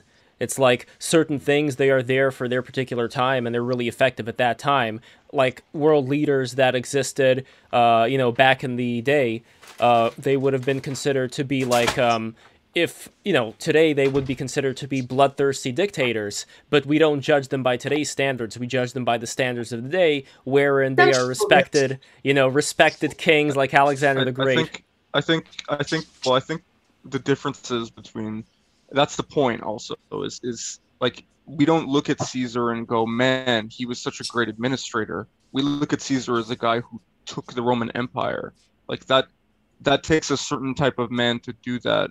You can't just that's the difference is I, I think mo- modern men most modern men wouldn't measure up to Mhm. literal bum farmers back in the day. Like they would they would Mm. destroy your life We, we should we should be a little bit unir- I'm not careful though.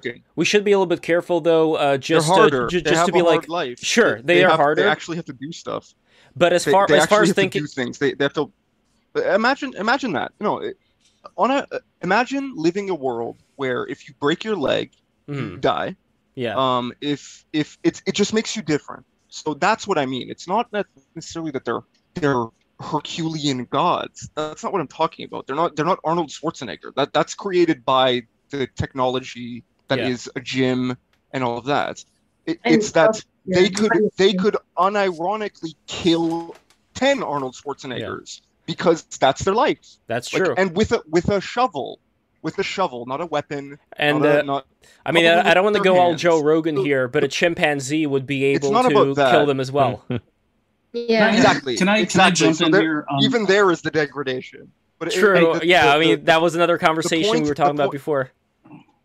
With the yeah, men. the point is this: is is that they can they they did stuff that we can't. That's why looking back at them is like, Yeah. damn, what have we become? That's that's the real. well, I point. It's want I want to go I want to go like, to man. He was a really good king. Well, well then, Brian, you had something to say? you know what I mean? Yeah, I, I- I, I don't think that um, it is uh, entirely uh, disregarded uh, the the physical capabilities of let's just say you know for the sake of this conversation men. I mean, if you look at the average CEO's height in America, it's six feet tall, and they tend Really? to be yes, Yeah. the Oh, average height is six feet tall.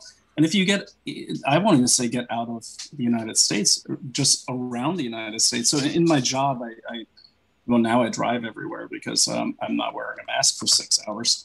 Um, but the um, every you know, so I work on a Native American reservation um, for a very uh, wealthy company, and it still comes down like the the COO, the guy who is running all the you know cattle herds and the, the you know the people that handle the cattle and they have a tobacco plant and a concrete uh, company. They do half the northwest concrete and asphalt.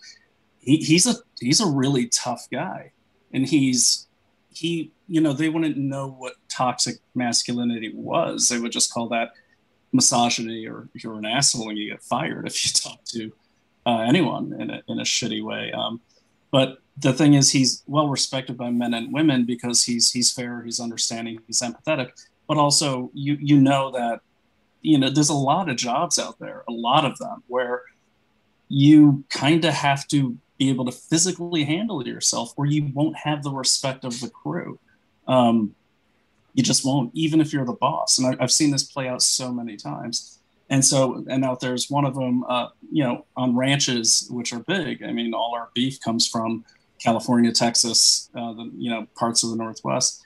You're not you're not running you're not going to be a cow boss if you cannot do um, if you can't rope a cow if you can't ride better than everyone else if you cannot kick someone's ass who gets in your face to, to put it bluntly and they, they don't care um, so I, I, I guess what i'm saying is i don't think that that that looking towards a caesar type figure is completely dead everywhere. I would say definitely in more gentrified industries such as um, you know programming or coding, and which is why it's absurd when I heard them say that the coal miners can just learn coding.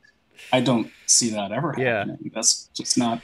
And so I, I, I wouldn't I wouldn't disregard it. And then there's also when I was in um, I was in a unit called First Special Forces. I was not a Green Beret. I was a military intelligence detachment.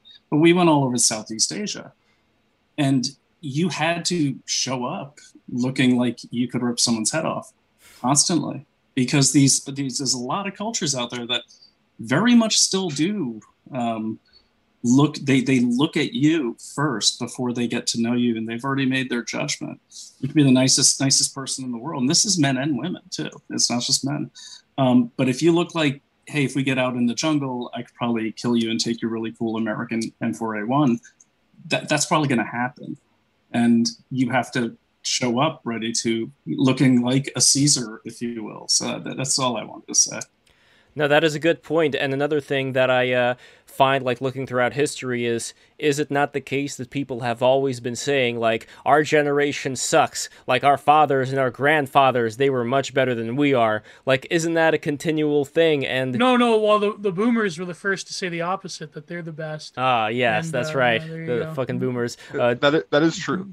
That is true. That is the case. Every uh, basically every roman generation did this. They pretended that their ancestors were way cooler than them and the new people suck. Even they even every, thought of that every dynasty in china they, as well did that they, they thought they thought that about Caesar, in fact, when yeah. he was a young man, because he was he was very foppish and and uh, kind of like um, new. He was new rich in a way. Well, he was old family, but they they flaunted he, their He wore these like uh, long, longish robes, which yeah, was considered to be long, like the bad boy togas. style. Yeah, yeah, yeah. He was he was like uh he was uh, yeah he was very much a like flamboyant David. He was like John Travolta in Get Shorty. but then he was also at the same time a you know a vicious general, right? So True, yeah. these things weren't. Um, it, it, wasn't impossible to be both mm. in their world. That's what's kind of interesting about them, right? In in in that they they handled you know in this conversation about the masculine they handled masculinity in a very different way like the, the way that they thought of being a man was different essentially you had to prove it like it wasn't you couldn't talk about it you had to just I, like be and, and then, I would say then you can be as oh, weird as you want. Oh, and by on. the way, I love that avatar. I was going to say go, too. There's you know especially with with uh, Caesar and the history of Rome, I think things were looked at. It's very much like Manhattan and northern New York, where I'm at. It's two different worlds, and so I, I you know, from my recollection, it's rusty of, of Roman history is what was going on inside of Rome was a lot different than what was going on in the Roman Empire because, as you you definitely would know, what were they called the federate where they would envelop like a local culture that they conquered. So he kind of had to be show on the battlefield that he was a bloodthirsty killer, you know, because a it's battle, you kind of have to kill the other guy to win, and um, b a lot of these people didn't even speak their language, so they're seeing every every assumption they're making about Caesar, they're they're making it with how the how the other soldiers respect him and how he handles himself on the battlefield. Whereas it, it had to be really difficult, I think, when he had to go report to Rome and t- tell them what was going on. Uh, you know, because he was probably pulling. I, I and I've been there. Like I've I've I've gone when I first got out of the military, or when I was in the military, and I had to go speak to, um, you know, like some uh, law firm in, in New York. It was really difficult because I was in battle mode, and then you have to transition out of battle mode into uh, you know, uh, society mode. And so he was doing that constantly, just crossing the walls of, of Rome. And, you know, if, um, unless I'm incorrect, but that's how I understood it. Well, another thing that I would love you to can't, um, go on, Remus. Couldn't be a soldier in Rome. As soon as you, as soon as you came in, you're a civilian automatically. Mm-hmm. So like all whatever privileges you had mm. are gone. Uh, you, you have to disband your army. Nobody can be armed that kind of thing. They didn't that, that was police. the whole crossing the Rubicon um, thing. That's why that was such a big mm-hmm. fucking deal. I mean, can you imagine though? Like you just exactly. got done like fighting like barbarians for a year, and you, you know, got eating, done genociding the Celts. Yeah, eating raw eggs, eating raw eggs by the fire. You came back you know, from Germania, and then yeah. yeah I wonder yeah, if they did, sudden, did eat raw eggs back then. Like, would they have considered that to be uh, kosher? The uh, I ancient think they would have considered it to be uh, efficient. Pro- probably, but but today the environment that we have though is like people are talking about, you know, Oswald Spengler's book, Decline of the West.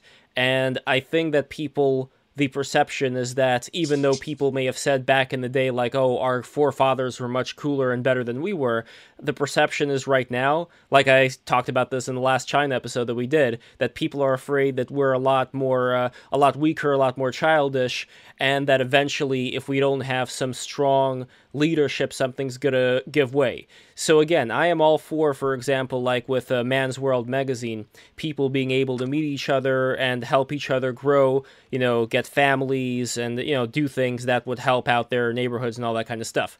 What I would be against though is something like this repeating other things that have happened uh, in very recent history where people gather around and then think you know what? Why don't we make this thing like full political and start gaining support and then institute a top down regime that would make sure everybody eats their raw eggs and uh, you know uh, builds up their body and all that. And uh, since you're a libertarian, Brian, I'm curious, like, what your thoughts are on that, because that is the wave that people are concerned about when it comes to movements of such a type. And I'm not going to ignore that shit either. You know, Sure. like, I'm, Well, there's a lot of, I mean, there's a lot of hypocrisy for those people that are, are scared of that because they're usually the ones that are, uh, you know, calling for top down rule and telling you how much salt you can have in your diet or, Indeed. telling you what you can say on Twitter. So it, it's not, I think, that they're worried about that. They're worried about being unseated, in, in my opinion. Um, and, but I, I'm against anything that's going to tell anyone how to be and to be a certain way or you're wrong. Um, and and I really feel that um, when we go against these things or force these things, we're going against nature. I, I think I think men as a, a gender have to, as children, get outside and, and wrestle and, and and and do things and bruise their knees and everything. And even even my own son, who's nine, uh, when he when he, you know he's learning how to ride a bike recently. Um, when, when he's is he going to learn to uh, throw the uh, throw the axe? Oh, he's he's already he can he can throw he could do a no spin throw uh, at about four feet. He's pretty good. nice. But um, No, At this- need to be physical. I'll, I'll send it. Uh, definitely share that link, Lev. That guy is awesome. That's where I learned was from that dude on YouTube.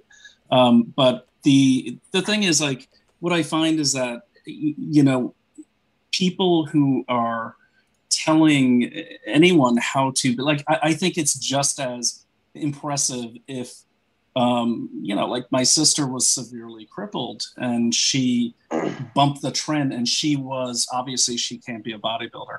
Um, but she, you know, did things that blew my mind. Like she left home, uh, went to college, she got a job, she got married. Um, and that's impressive to me. So I think anytime you have a system that defines uh, certain parameters, uh, you know, whether I agree with them or not, but anytime you try to force everyone into to one particular mold, however, how, how unspecific that is, that that's not going to work for everyone. And that's why I'm always advocating for be the best that you can be and don't try to tell anyone what their best is. Their best is, is up to them. Um, but I would also say to the people that are thinking this is, you know, um, how America is and it's the decline of the West, I, I think they need to, to leave their studies um, that they're doing in the cities and, and go to uh, all the states in the union because it's a lot different every state you go to. It's a lot different just going Mm. from. I lived in the West Village for four years, um, and I'll tell you there are some pretty pretty effeminate guys. I'd say that I would not. Did you go to the uh, Equinox in the West Village by any chance? I, I I've been to it a couple times. It was very. It wasn't my wasn't my scene, man. But uh, It's a, it's a good gym though. It has a pool. That's a that's a there's plus. just too many there's too many floors like for instance like i don't like having to go three floors to get Isn't to my that good good for the legs though? No. well i use the elevator it's Okay. new york who, who who uses stairs Well, I'm not. I'm certainly not going to judge you for uh, using using the elevator. Uh, but I, I uh, would say real quickly, Lev. When um, sorry, I'm very talkative because I've been in the woods alone with a fluffy little dog for many months, um, named Mushroom. Um, but the the thing is, what I noticed is when the pandemic happened, we had some young people show up here. They, you know, they had to leave college and and they'd grown up in the city. They, you know, they didn't have their licenses yet because they'd grown up in the West Village in New York and Lower Manhattan. And at first, when you see people come up here, they're like, "Oh my gosh!" And then uh, look, is that a spider? Is that what is that thing? And and then give it a month, and I could see like just the strut would happen, and they're out there like you know chopping down trees, and they loved it. They loved it, and all of them miss it, and they always come back, and they all want to come back. So, I I guess I'd leave this with before I could even you know ask anyone what their judgment on the state of men in in the country is. I would say go you know go walk, go do something that you've never done before with other types of men and see how you like and, and women I, am using the term neutrally um, and see you know just see what they're really made of you, because cnn for instance is like toxic masculinity toxic masculinity but then they did a whole report on why um, you know biden's more masculine than trump i mean uh, you know But so a lot of it But but see, that's the thing. Oh, and then to- to Alexandra, sort of- she she had her hand up, but go on, Yeah. Jim. that's all i Oh no, say. I just wanted to say like that was me. That was um that I grew up in the West Village. And sorry, just uh But There- see, there yeah. used to be a number of hippie publications back then, like uh, like uh, the Village Voice and all that, that have been destroyed Oh. by yeah. forces of capital. But Yeah. no, uh, it seems that th- what it- to go back to the question of LARPing, it ties in this sort of uh, selection, the selective granting and then withdrawing of masculinity by uh, the media, the culture industry.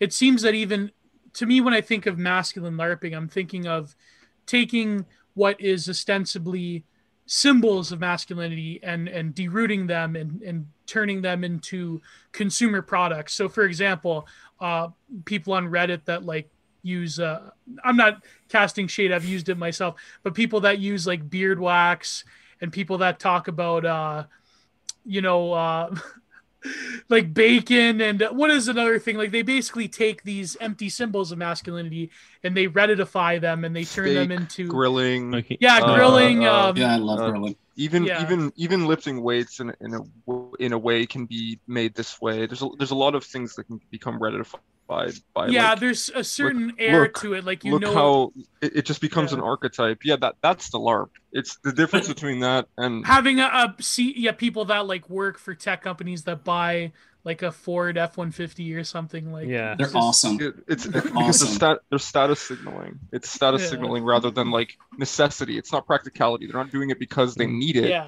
Oh, Go- doing it Gomer said uh, Manscaped. That's another one. manscaping like Yeah, that. The whole thing about like Doctor Squatch. Yeah, shaving that your whole- balls with this trimmer. It's And No, also- I don't, I don't think that's very masculine And uh, ma- what about man it's cave? not- There was another term, no, man no, cave. wait, man, there you go. That Yeah, Yeah, Because I, I man if cave's you're a Man man, is- your whole house should be your kingdom. bingo. Man cave is the ultimate manifestation of this. You're, well, you're e- right, Lev. even even worse though, not just the man cave. Do you remember that post uh, There- on on the- the- 4chan oh, with the like a bedside? like a video game station that the wife allowed the man to get? You know, just like and the guy said I had access to adult money. That's why I could build this rig.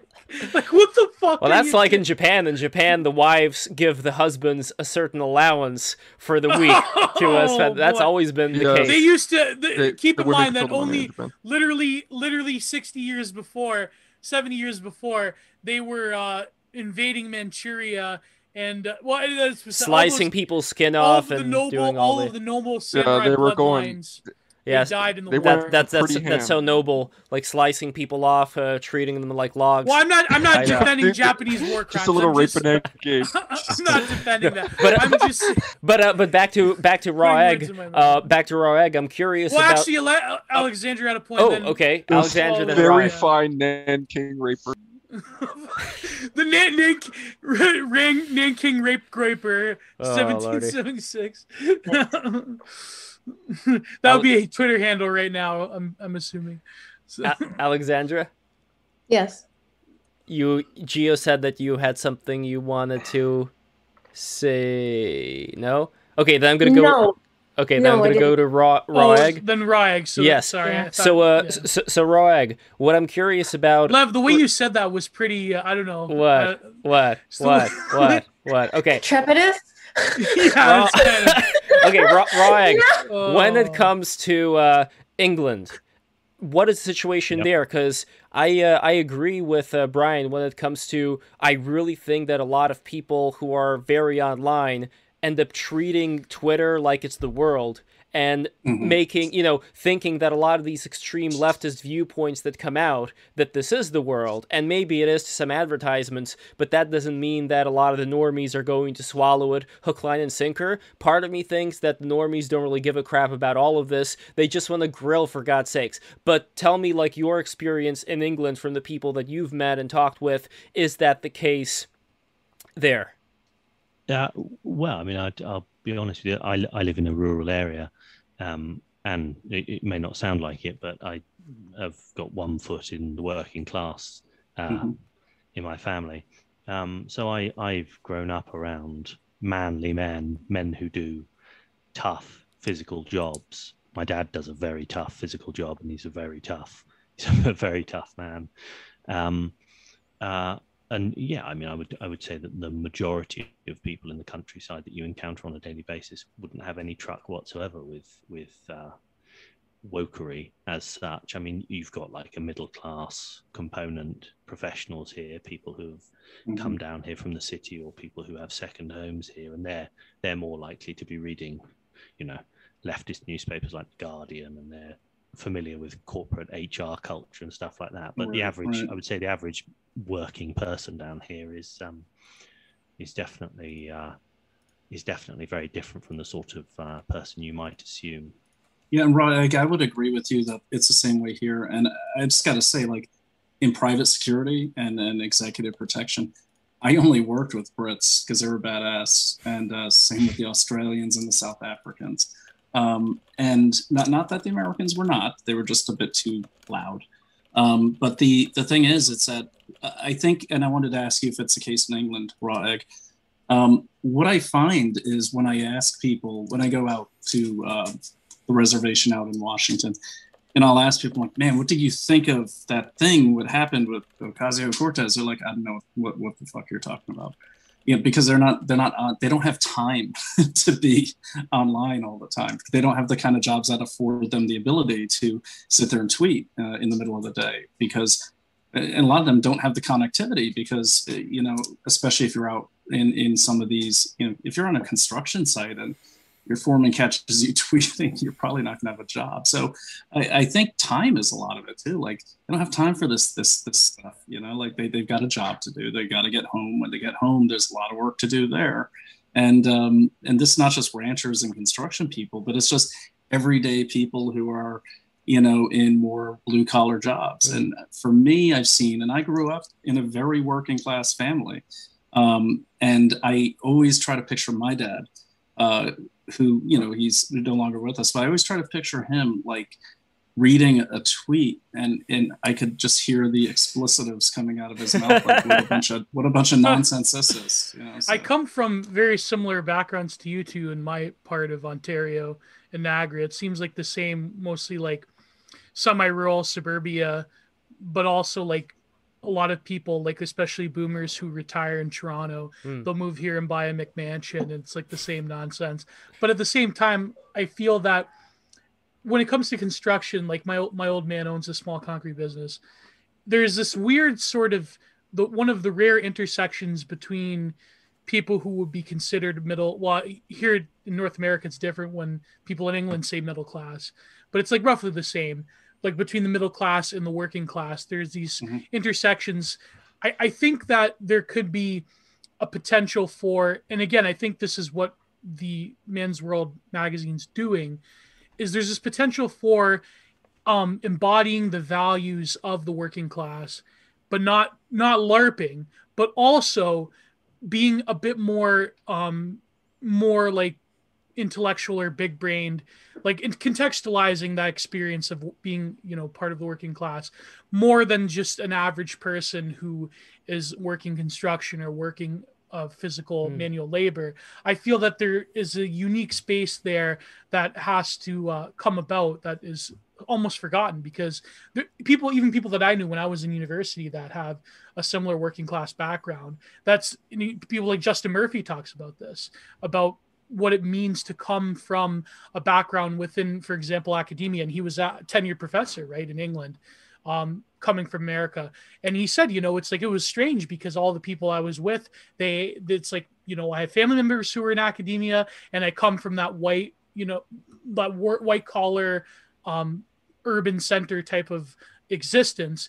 And so, like for example, I had the same experience, right? So I feel that th- these type of publications what Man's World is trying to do is to bring sort of a more cerebral approach to interests and uh, attitudes that you would find among blue collar people that you would find among more masculine uh, archetypally masculine people within um, the working classes so I, I, hmm. think that's an often neglected space because it seems that the major- the vast majority of especially academia is dominated by um, what we call the bug men, the bug, yeah. the bug people. the, well, the people. well, as far as the so it, as yeah. far as the concern about the bug people, there was a great comment that our great patron, twenty dollar patron Lance Audette, made here in the chat, and I want to read it out for everybody because this, I think, really goes to the other concern that people have, which makes them react not only again to progressivism, wokeism, but also to liberalism, where they see that if not for liberalism, it wouldn't go down this way, and is there any way to avoid going down this way? Well, anyway, here is the comment, and I would love for everybody to comment on this. So, and also, everybody, please subscribe right now. Um, by the way, let me just uh, here we go. We have a we have a newcomer by the way right now. It goes to. So uh, one second here. Uh, blah, blah, blah, Okay, so uh, one second, one second, one second. So we had Thad Ascendant coming in all the way live. So I just want to bring him bring him in here. Hello, Thad. Thank you so much for coming in. So here is the comment, and I'm curious what you think about this too, Thad. So. every major network of government committees are dominated by a language of equality slash equity law and a fair handful of what you could call activist woke. So even in a healthy masculine society, there are changes being made top down that echo the globalized liberal agenda. Wokeism IRL isn't out of control, it just gets legislated and things slowly get worse. So it's prudent to treat it the way we do. Uh, so even with a healthy working middle class, good economy, etc., we have hyper progressives managing school board committees, government employee union boards, stuff like that. So uh, there we go. That is the comment. And uh, uh well, since this is uh, your episode, Raw Nationalist, I would love for you to uh, comment on this first, if you'd like. Sure, sure. I I do think that there is a like in a lot of revolutions, there is a revolutionary vanguard at work, and I think that's sort of that's sort of what he's pointing to. I suppose in a way that there is uh, that there is a small group of people who are legislating for this kind of thing, uh, and that everybody else sort of follows in the wake of their of their uh, legislation. I mean, where I I would say that yeah, where I live and where I've lived most of my life, then it looks pretty much the same as it did when I was five years old. Um, uh, and yet, and yet, at the same time, it is undeniable that the political climate and the social climate in this country has changed massively in my lifetime. Even if, even if the you know the, the rural area where I live hasn't. So yeah, I can I can see that that what he is saying is that that is probably that is probably the right way to think about it. And uh, to disagree with you, oh, yes. disagree with you for a second. So I, I don't think that this is actually a matter of top-down legislation. This is bottom or middle up. And this is an observation that's been pointed out by Victor Davis Hanson. It's a Jordan Peterson one as well. But it would appear that progressive ideology is extremely good at pumping out middle intelligence bureaucrats that go and latch on to our institutions. And depending on who you want to listen to, neither of those men make this generalization, but the stereotype from like the Baposphere is the middle management female with a sociology degree who is going to go run HR for a tech company. Yeah. And what you have there is the first person that goes through the resumes when you're creating a self-selecting, a quote-unquote self-selecting system for a corporation. So from government institutions to large corporations, actually bottom up. When I say bottom up, I mean HR departments, the lowest levels of hiring the internships, when you talk about the extremely liberal 26 year olds who are doing the quote unquote articles at the New York Times, basically about what people said on Twitter, This is actually bottom up disruption um, rather than a top down legis- legislation. I'm not, I'm not saying it's, it's only that, but just to offer the counterpoint that it's not just from the top. Uh, I, I think that theory of middle management infiltration holds a lot of water. Uh, last thought on this. Sorry, a little long winded first comment. No, not um, at all. Thank you for coming in. So, Victor Davis Hanson from the Hoover Institution has an episode recently of his podcast called The Lidless Eye of Progressivism.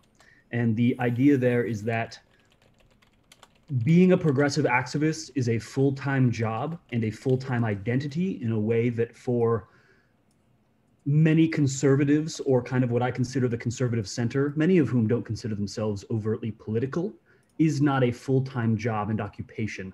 It's not a, um, you know, it's not like a team sport.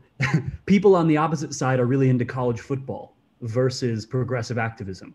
Um, it's a hobby and a lifestyle that is lidless and works night and day. Um, so there's just one of the frameworks for understanding that uh, the degree to which the low level foot soldiers of these opposing forces, though they're not clearly delineated, um, it's it's asymmetric. There are not committed zealots to the same degree on both sides, because most people on the right side would like to be left alone. Uh, thank you very much, and I would like to get Brian's uh, uh, uh thoughts on this as well, because I'm really trying to center in here, trying to find the right target of concern that people are uh, showing today because it isn't as simple as saying like oh we don't want people to have rights or we don't want people to have freedom it's more of like you know the idea here is like we're afraid of liberalism leading to a b and c because it's going to lead into this mm-hmm. slowly you know up and coming control system that will enslave everyone that is the big fear and i don't mm-hmm. have an answer here like like how to get out of that or if that's even happening so i would love to hear uh, your thoughts on it Sure, and I, I do agree with that um, that last comment uh, from a bad ascendant. Was that just, correct? Just bad. Yeah. Bad. Okay.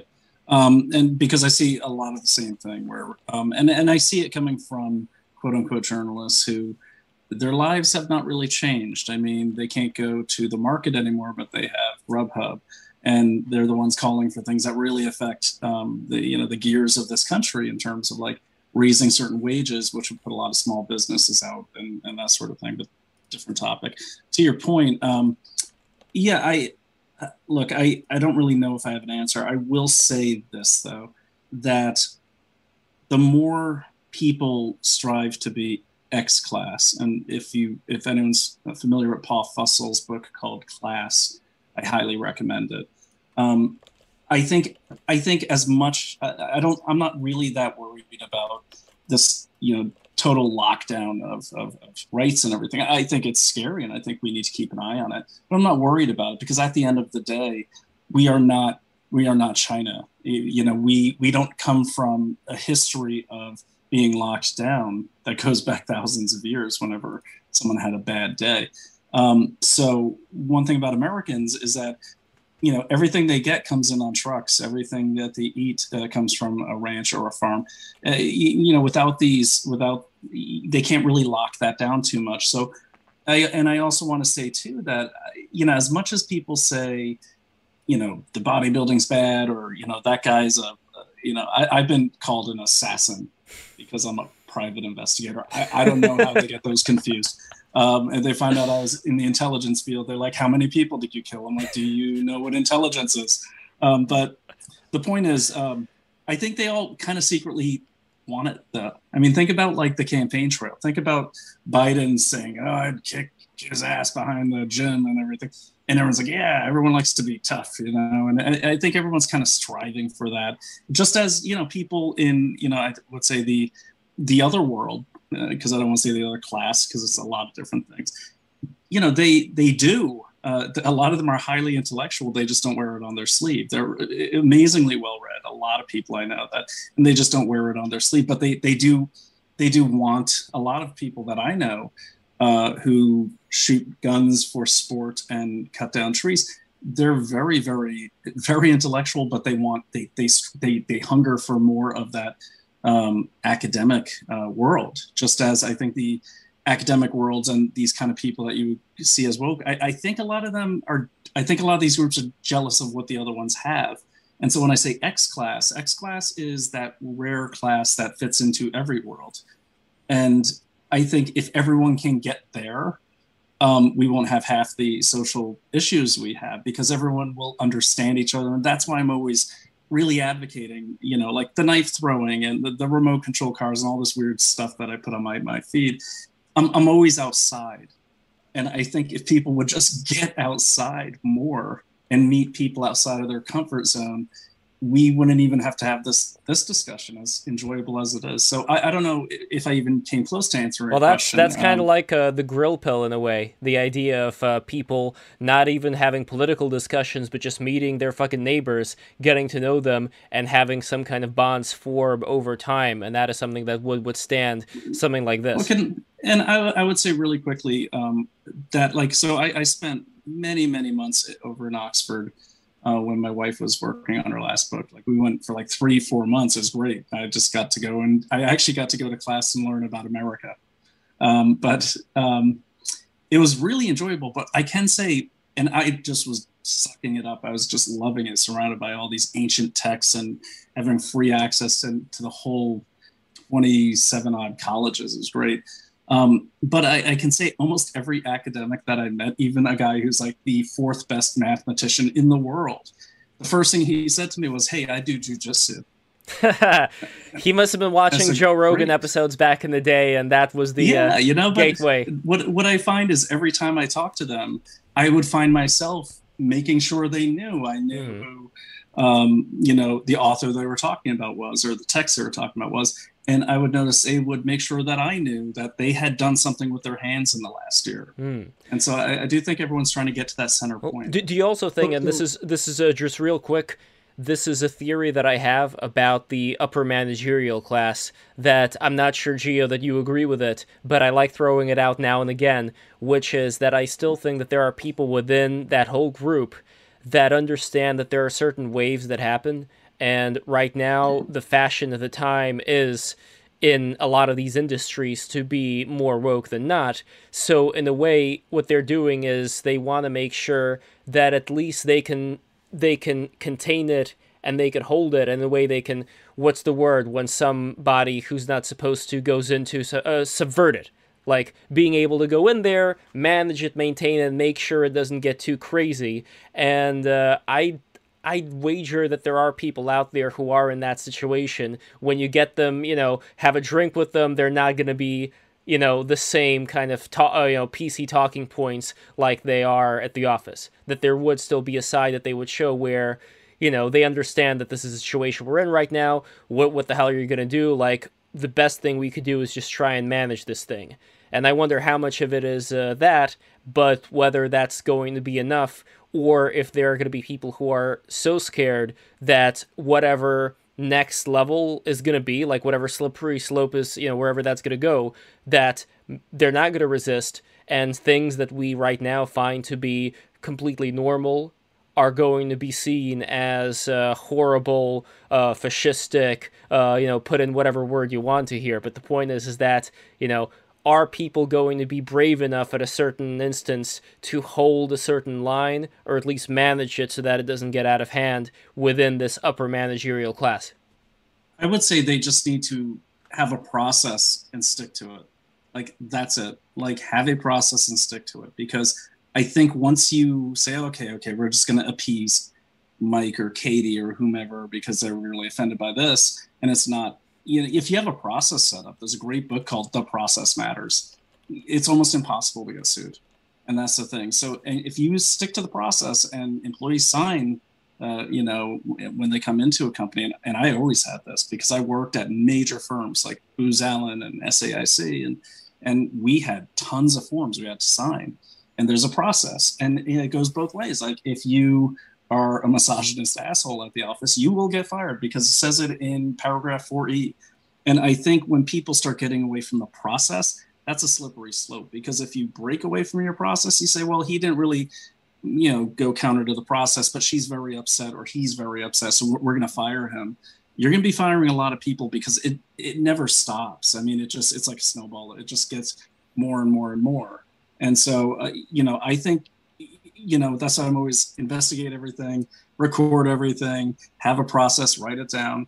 If you just stick to the, and that's why the military, uh, whether you like them or hate them, the military is one of the most efficient machines in the world. Most MBAs base their doctrine off of military doctrine because it works as a process. There's literally mm. a regulation for wiping your face, you know, but there's a process for everything. So I, I think disagree it, disagree on that. So so the military is the least efficient machine because it is a large bureaucratic structure in which the lowest common denominator of competence has to be catered to. So they need to make sure that an 18 year old who barely passed high school doesn't shoot themselves and doesn't blow up their buddies. Well, True. I, so I, I, would say procedure I, in the military mm-hmm. caters to the not even just the middle of the bell curve, the lower end. It's actually an IQ of 82 below which the military will not take you in.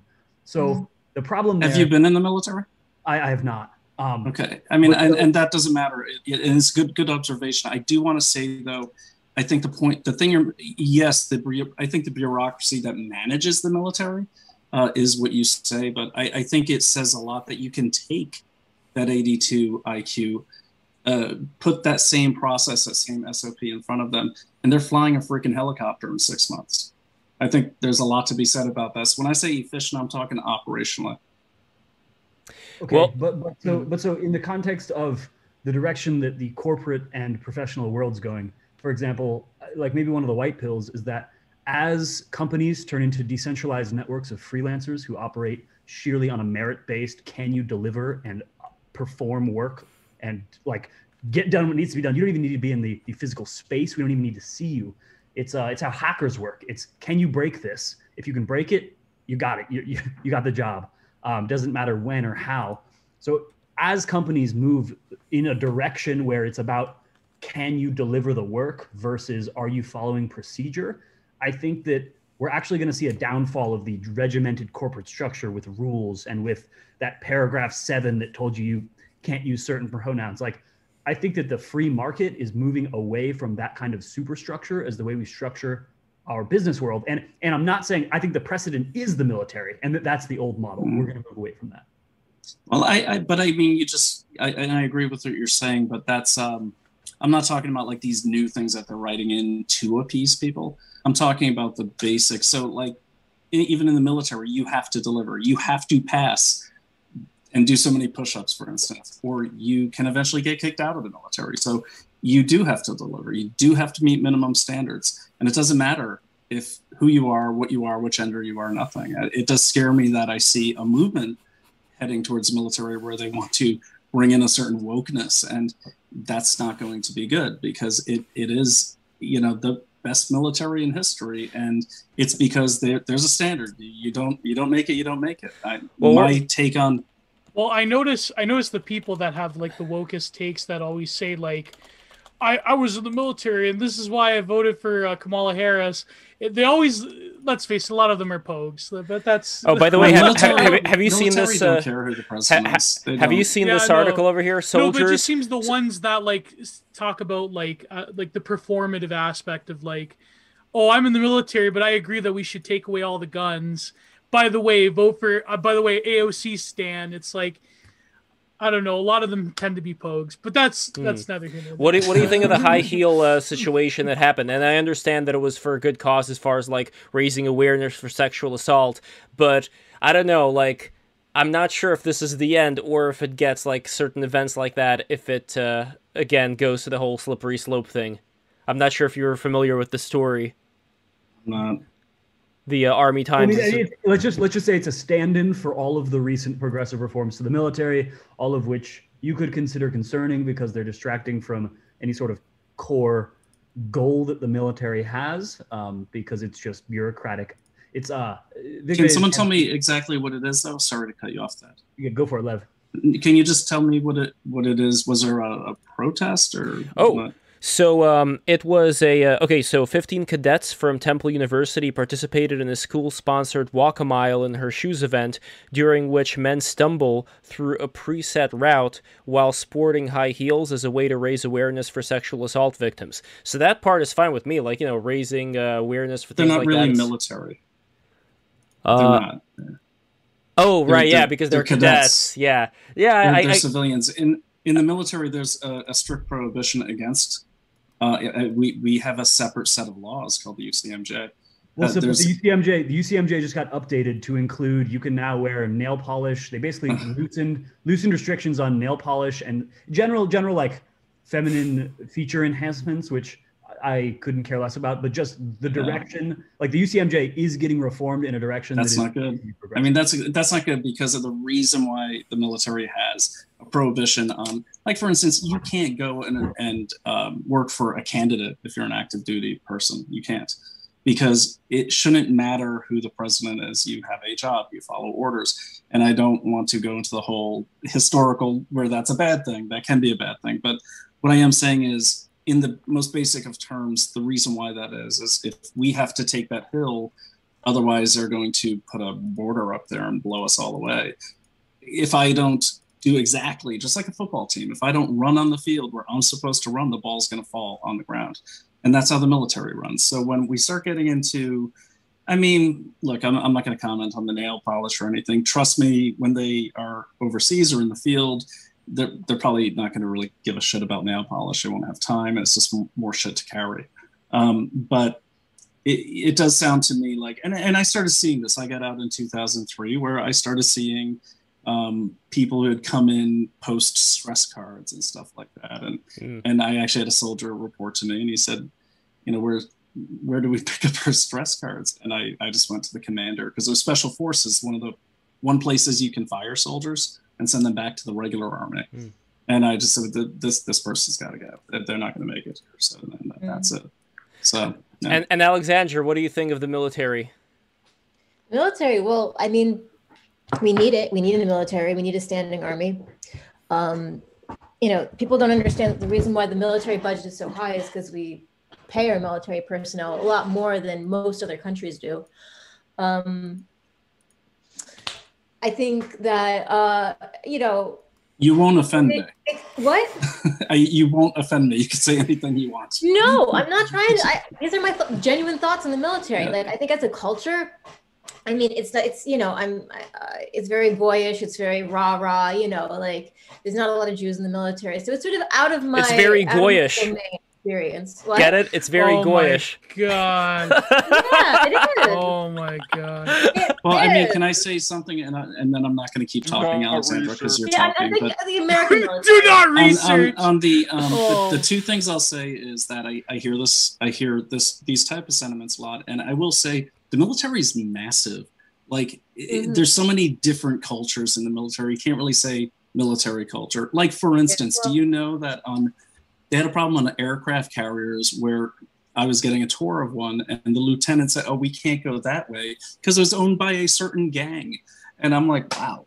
Um, and the, the it's massive, so it's like the difference in culture just between like my military intelligence detachment and the the guys from the artillery unit right down the street was like night and day. And so uh, the other thing I'll say too, you mentioned not a lot of Jewish people in in the military.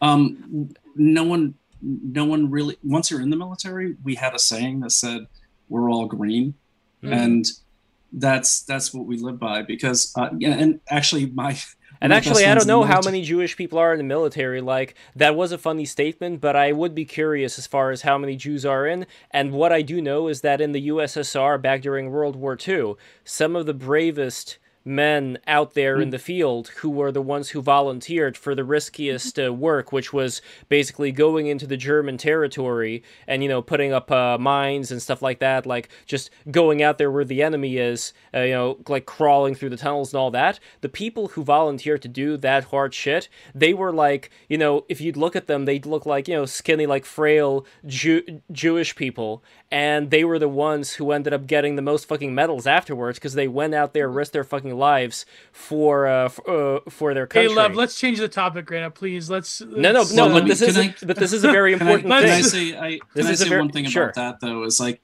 I, I don't think you know really race comes into it because like I think it has to do with character on, on the mm. battlefield. Where no, I'm not saying um, that the military is a racist institution. I'm not oh, saying no, no. I was, I was responding. I was talking a lot. Like, yeah. From growing yeah. up in New York City, where I don't mm-hmm. have any family members in the military, I don't know anybody in the military, and it's not part. Of, it's not like a culture that I'm very familiar with. Um, and just seems very much like out there. It's like, okay, you know, they're, they're recruiting generally from like middle America. Um, and, you know, it, it's, I mean, Jordan Peterson said that the military is basically a way uh, for sort of lower class kids to achieve middle class status. Mm. You know, you I mean, I had so I, it just depends mm. what unit you're yeah. talking about. Like a lot of people will. I, I mean, I had Harvard prof- Harvard grads in my unit that joined the military to get that that loan paid off. Um, mm-hmm. so, you, and especially after 9 11, you saw a real shift away from that. So, I, I, don't agree. I love Jordan Peterson. I don't agree with that. But it, again, I, I, was in a bubble too. I was in military intelligence, where the higher, higher IQ people based on these ASVAB scores. You can't get into military intelligence. Uh, I, I really quickly, funny story, because to just lighten the topic a little, one of my best friends in the military was this guy named, uh, his last name was Pius. He was Jewish, and he was a rabbi. Mm-hmm. And uh, he was the only Jewish, he was the only rabbi in South Korea every time we deployed there. Mm-hmm. And um, I'll never forget it. I said, "Why do you?" Uh, he and he was running PT one one time, uh, physical training. We'd take turns, um, and he started playing uh, Prodigy's, um, you know, a Prodigy song for for uh, PT, and he got he got pulled into the commander's office. And he said, "What the hell are you doing? You're going to offend the, the women in, in, in, in PT because it was um, he was playing Smack My Bitch Up, and uh, he said, "Oh, I thought he was saying Smack My Bishop." Smack the bishop. That's like a ch- choke, choking oh. the bishop. And oh, but, but, by the way, one thing that I would oh, add here God. though is that I don't see it as a racial or a ethnicity thing. What mm-hmm. I see it as is there were a lot of Jewish people back in the USSR who were in positions like being clerks, you know, more like nerdy people. And it's interesting that it was the nerdy people, uh, those were the ones who volunteered for the most dangerous jobs, while the hunks were not the ones that, uh, you know, ended up going out there into the shit as uh, as much. And I wonder if there is something to that where it's like and again i don't want to i know that the human body is a very important thing to develop and uh, i am in the presence of a lot of hunky individuals on this stream and i really appreciate that. But i would say though that it's exactly is it something that may go into a person's head at a certain point where it's like you work so much on the body that you don't even feel like other things need to be worked on as far as uh, bravery in a dire situation yeah, where a person somatic narcissism. It's what? That's somatic narcissism. What is somatic narcissism? Uh, i'm not when, too familiar when with you that. just sort of rely on a fit body to kind of compensate for all your character flaws well, that that well, is, is an interesting really spicy, thing. Uh, yes, let's get into it. Point. No, let's get into it. So, raw egg nationalist, is this something that you also see like within the community? And if it is, uh, how can that be fought against? And maybe it isn't. I don't know. Like, uh, well, it seems to be that's a stereotype of uh, yeah. So that's exactly. why I don't want to assume that that's the case. But if it is, like, uh, just let us know what's uh, what's going down. Yeah, I mean, I I I think maybe sometimes we do take the post physique meme a little bit too far, maybe, and uh, uh, where the response to any kind of uh, any kind of criticism is post your physique, with the assumption being that the person making the criticism, you know, is flabby. But um, yeah, yeah, I mean, it's yeah, of course, of course, nar- narcissism is the uh, stalks uh, all our endeavors. Uh, I think well, the, the, the threat of narcissism stalks all our endeavors. Mm. Um, as far as physical cultivation goes, it has to be in, in uh, service of some greater aim, I think. But um, I mean, it's certainly not something I, I, would encourage. It's certainly not something I've ever, I, have never personally just cultivated um, physical prowess uh, uh, in, in, any sense, just in its own sake. and that's not that's definitely not something I've I've ever tried to promote either. But yeah, of course, it's of course it's something you see, of course. What are some? I, I, mean, that... I work out for narcissism because every time a younger guy hits on my really beautiful wife, I, I go to the gym immediately. Yeah. Well, every time. That's not just narcissism. I mean, maybe a little bit. But uh, when it comes to other things like around the countryside, are there things that you personally, RAW nationalists, like to do to like you know, help help people around the neighborhood or become more involved in that? Like, because uh, I imagine the countryside, it's it's easier to do than like living in the city where everybody's so isolated from each other. I just don't know, like right now with COVID, if that's kind of precipitated more of an isolation, or if there's still a chance to like go out there and uh, help people out. Uh, I, I help my elderly neighbours from time to time. Yeah, for sure. I do. I do little nice little things for my elderly neighbours. Um, uh, but at the moment, it's quite difficult. It's very difficult to know. I mean, I, I live in an area that's mostly old people, and uh, it's quite difficult to know really how to how to help them because obviously you don't want to expose them to to the risk yeah. of, of catching the virus. I mean, I don't. I mm, personally, I don't sure. care about my own my own uh, risk of catching it because I'm I'm probably I couldn't be in a in a less. Well, there know, are like there was a situation with a friend of ours in Russia who was he was not as young as you are. I mean, I don't know how old you are. Would you would you be able to tell us how old you are, or you want to keep that uh keep that on the DL? Uh, uh I'll I'll let you guess. uh, let's see. Uh, thirty. Uh, you're reasonably warm. Yeah. It's Quentin. It's Quentin from the book club. All right, we got it. oh my god. Well, Brian, how old are you? I am 46. Wow. Oh, I thought you were 36. Yeah, Thank you so much. Oh. I am sending you some sort of gift. Of well earned.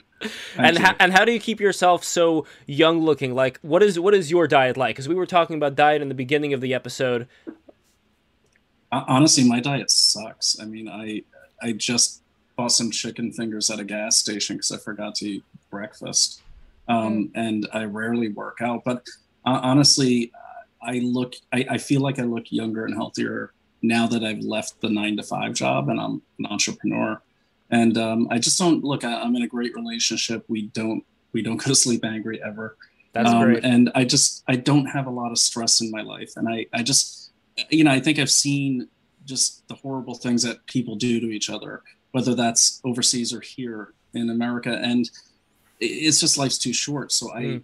you know, I've never been one to complain on a plane when we're going to be late because there's nothing I can do about it. So what I, I think the the thing, the only secret I can say is, um, you know, healthy relationship with my, my kids and my family and um, and going outside as much as I can and and just trying to be mindful. And I'm, I'm a very, I could be a rageaholic according to, to my wife, but not, not like a physical rageaholic, but, um, you know, she's really helped me, you know, say, okay, go, go find some mindful practice. And, and you have to do that. I mean, and it doesn't have to be sitting Indian style and listening to your breathing.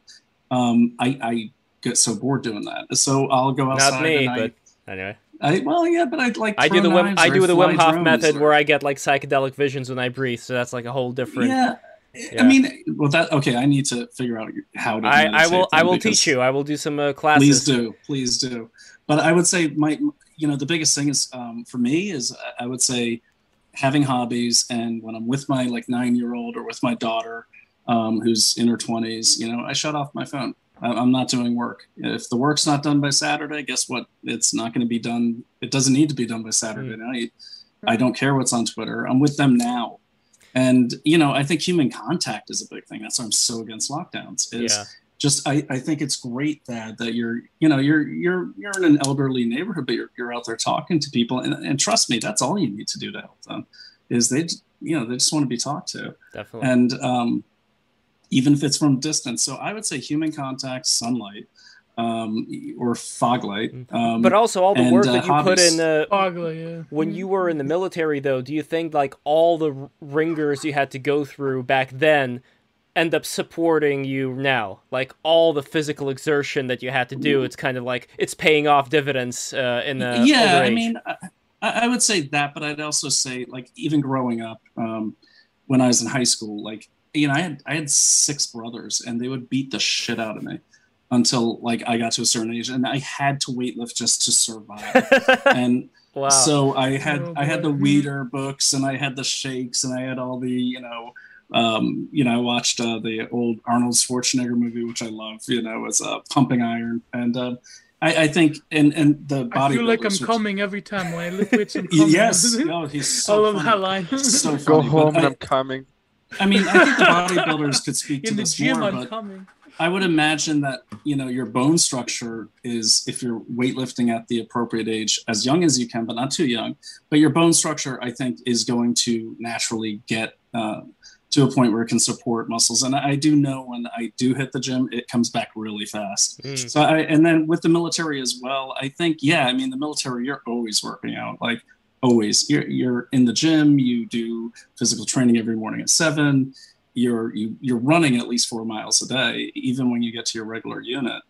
And but I, I think the biggest thing too is you are you're you're moving you're constantly you're getting things done it's like we we have a lot to do and you know that so for me it's and i do find too i go through spouts when i want to lay on the couch and watch cobra kai for like 18 episodes i heard that was a good show horrible. like for first season's good. good show it's such a good show talk about a show that really shows the harmony that can happen when classes learn about each other I think that's what it's all about, but that's another topic. But uh, so my secret, I, I don't know. I mean, happiness, stress-free life and you know find that mindful practice that that does it for you my, my right now it's remote control cars traxxas cars are freaking awesome and i even call it and traxxas the company that makes these cars i talked to them they said their sales have gone through the roof, roof since the pandemic and their demographic is like upper middle class lawyers. Yeah. Well, so there's probably a lot more time to spend with the kids now at home, and uh,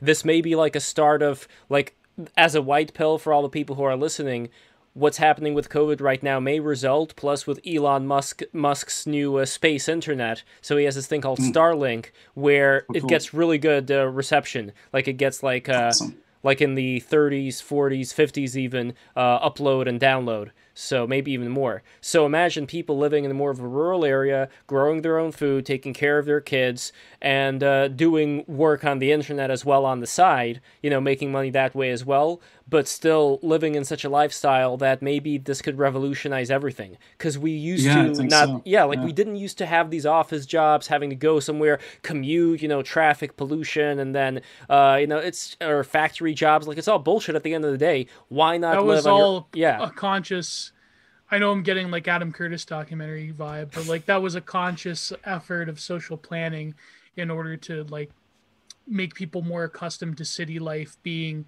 a conglomeration of different peoples that don't have a sort of a rootedness to them but that was mm. in in some ways but now we're seeing how that model was efficient for maybe like what not even 30 years ago but now that model is sort of becoming not as efficient to have people drive um, ungodly hours to get to an office stacked uh, yay high with so many people.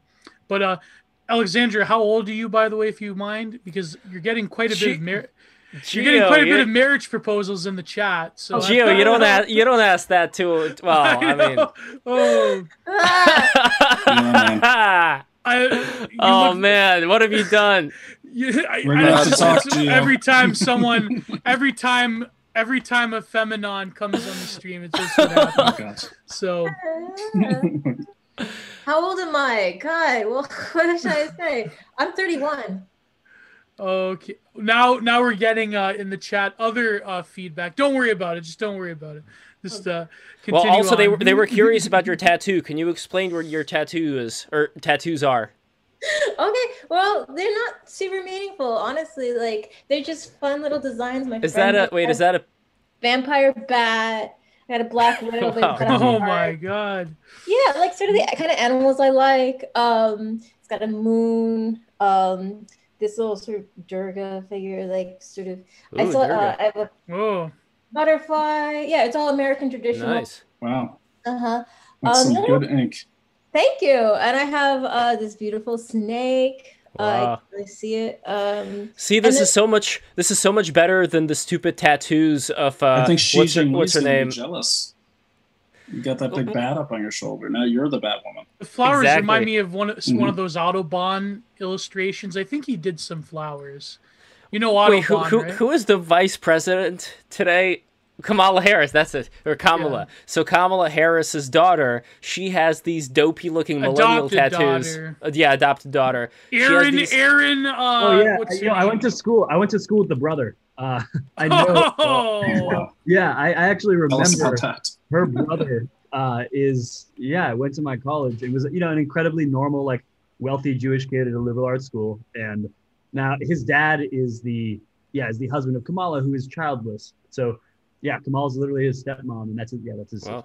Um, and now she's on the cover of um, is it Vogue magazine? I forget, I was seeing today people were mogging this uh, photo set she did. She's the top uh, model under thirty now. It's just funny because like she goes, she's like a she's like a Jewish New York art school girl, and mm. could not look more the type for that. Yeah, like, yeah. yeah. Yeah. Uh, yeah. Well, she, she's kind of like a Katamari Damacy type design, if you're familiar yeah. with that game. Yeah, yeah, that's true.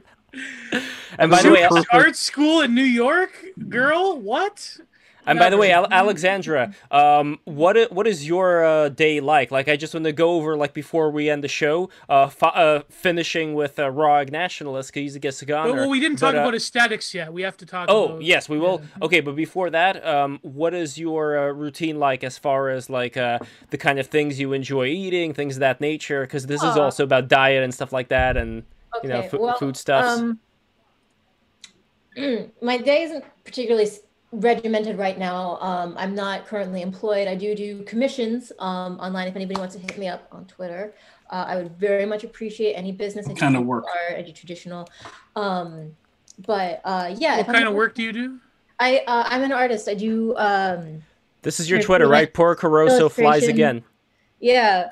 Um, and uh, I uh, I'm just sort of starting out as sort of self-employed person. Where um, can we see your art? Is it uh, online I'm, anywhere? Sorry, I'm so shy. I'm on Instagram. Um, oh, I'll give uh, you a follow. Yeah, opium underscore lettuce. um, I'm so sorry. I might change the name. I'm sorry. Uh, hey, but, a uh, professor came out from Harvard that he's uh, microdosing heroin. So Oh that, wow! You saw that, yeah. Well, I'm Geo, you're you, you're not the biggest opponent of opium. You remember you like the opium dens. Oh, you, uh... real opium, not a fentanyl. Uh, that's. Uh... Well, opium lettuce is a real plant, um, and it was used in traditional medicine as an anesthetic. Um, and it's just a name I kind of picked at random because um, I think it's memorable. Um, but I'm then on Instagram, but also just go on my Twitter and you can hit me up there um, and I'll post a link and everything. I need to get a bit more organized. I need to launch my website. Um, that's in the works. So yeah, if I'm not doing that, I'm generally like, I, you know, I exercise, eat three times a day, uh, run errands, like normal shit. Um, I moved recently, so I'm still setting my room up. Hmm. Yeah, Wait, but... opium lettuce doesn't have any posts in it right now, right? Am I looking at the oh, right? No, no, I saw that. Yeah, it's um. Opium, opium dash. Ah, underscore. underscore. You have there a you go. have you did a digital portrait of uh, Hana Kimura. Wow, that's are you into Joshi wrestling at all? Um, well, I just heard her story and I thought mm. it was tragic and she's so mm-hmm. beautiful and I just wanted to honor her. Um, yeah. And um, I, I, I, I need to post a lot more. I'm sorry. It's been a bit bare bones lately. I just been Here going... is the uh here is the Hana Kimura one. Oh man, see, I, I got to do a screen cap for this. Uh, Instagram is so inhospitable when it comes to sharing content yeah. on other sites. Yeah. You know, I don't understand why they do it. Somebody has to go up to Zuckerberg and you know tell mm-hmm. him uh, this is not right. But anyway, here it is. Here is the uh, Ch- check this out. Beautiful. Thank you. Look at that. That that oh, is wonderful really good work. work. Really good work. Thank you. And uh, when it comes to uh, next, we have uh, Remus what is your lifestyle like as far as uh, you know a lot of these food related um, well, things working out? I'm in I'm, I'm in a i'm in a city um, and you know with covid it's been uh, a little bit more difficult uh, to do basically everything that you would uh, that you would need to do um, in an urban environment to sort of keep uh, keep the healthiness up. Um, I'm trying to uh, get out as much as I possibly can, uh, go for as many walks as I possibly can. Uh, eating, um, I'm tending to eat. Uh, I'm trying to keep the diet kind of balanced um, with, you know, meats and poultries. and um, and you know a good you know balance of, of, of, just your, your average like greens and, and, and potatoes things like that. Nothing nothing special. I don't really go for these um uh, extreme diets. Um, but I, I I I am trying to as much as I can keep up with uh, just getting myself out because the whole isolating yourself inside constantly being mm. in central air that kind of thing it's not it's not good for you you know what i mean? And uh, you know when when everything opens up i i know i'm going to get back into um, doing some form of martial art. It's been it's been a while since i moved to the states. It's been di- more difficult to find that kind of thing. Where do you um, but i think uh, martial arts spe- um, I, I, live in uh, i live in the northeast. I live in uh, new england. Okay. Um, so th- there are places and there are things but i'm i'm i'm rather particular. I'm not going to just walk into any gym. Um, I need I need to know that the guy is legit type thing. I'm not gonna I'm not gonna gym bust, but it's gonna be it's gonna be like I'm not gonna be like you know doing dojo kicking over dojos and breaking their sign outside. Um, oh, like but, the dojo wars like, in the seventies. Yeah, yeah. I'm not I'm not Ryu, but uh, you know, I, I, do want to. I do oh, want to know that the person that I'm learning from is legit. So uh, depending on you know the thing that you choose, uh, Oh god, that she does look like a Katamari. That's crazy. Yeah, I'm telling you. I I, I heard someone describe strange, it. Hey Arnold Chick. That's a really great one. Hey, hey Arnold Chick. hey Arnold Okay, so she's clearly her whole vibe is like she's androgynous and you know not sort of she's traditionally like pretty. She's not like meant to be like a glamour model. She looks like Michael Cera. yeah, like, like I mean, she's just trying to be like... Michael Cera awkward. Napoleon. I'm not calling her. Uh, it's it's the style. It's the aesthetic. It's an offshoot. It's like it's him. a very poor offshoot of '90s heroin chick, but it's not yeah, exactly Kate Moss. Yeah, she's kind of close. Uh, close uh, Siobhan, how do you pronounce her? Chloe Siobhan, Chloe whatever, like that. Who's in Kids or whatever, like that. That sort of. Thing. Oh, Chloe Sevigny. Yes, yeah, 70. oh, Chloe Sevigny. I can yeah. yeah. I yeah, loved she... her in Boys Don't Cry. By the way, that was a great hmm. film. Mm. Even mm-hmm. though I know it's it's very it's very hard for you know as a trad cath to admit it, but it's a good. But myself is hard, asking. Hard movie to watch. yeah, very so incredibly. Hard. I watched that when I was 13 years old. Oh man. It, yeah, no. I watched Clockwork 70... Orange when I was seven years old. So there we go. I got well, everybody was, beat. She was great in, in Brown Bunny, which everyone thinks is terrible. But Vincent Gallo was another based in Red Pill film art. Oh, that was the movie that had the blowjob scene in yeah, it. Yeah, but yeah, yeah. Yes. We and actually, way, I actually met yeah. her. She's, mm-hmm. she, I met her. I used to work at um at a movie theater. I met her. She's actually mm-hmm. really cool. Very down to earth person. Very nice. Yeah, I can um, see that. You, you wouldn't consider. You wouldn't expect. Well, once if you know where she's from, you wouldn't consider it if you're from around here. But she um she's she was actually very normal, which was cool uh, mm-hmm. uh, compared to uh, some of the uh, the more important people that I've met. She, yeah. she was rather cool. Um, but I, I did want to say this I, just briefly before um, while I have the, the mic a little bit. I did want to say um, the sort of we were talking about um, masculinity and, and, and how to get out good outlets out and sort of mindful practice and all of that stuff. And I, I one of the things that I try to push on Twitter, though I am locked right now because Jack fears me.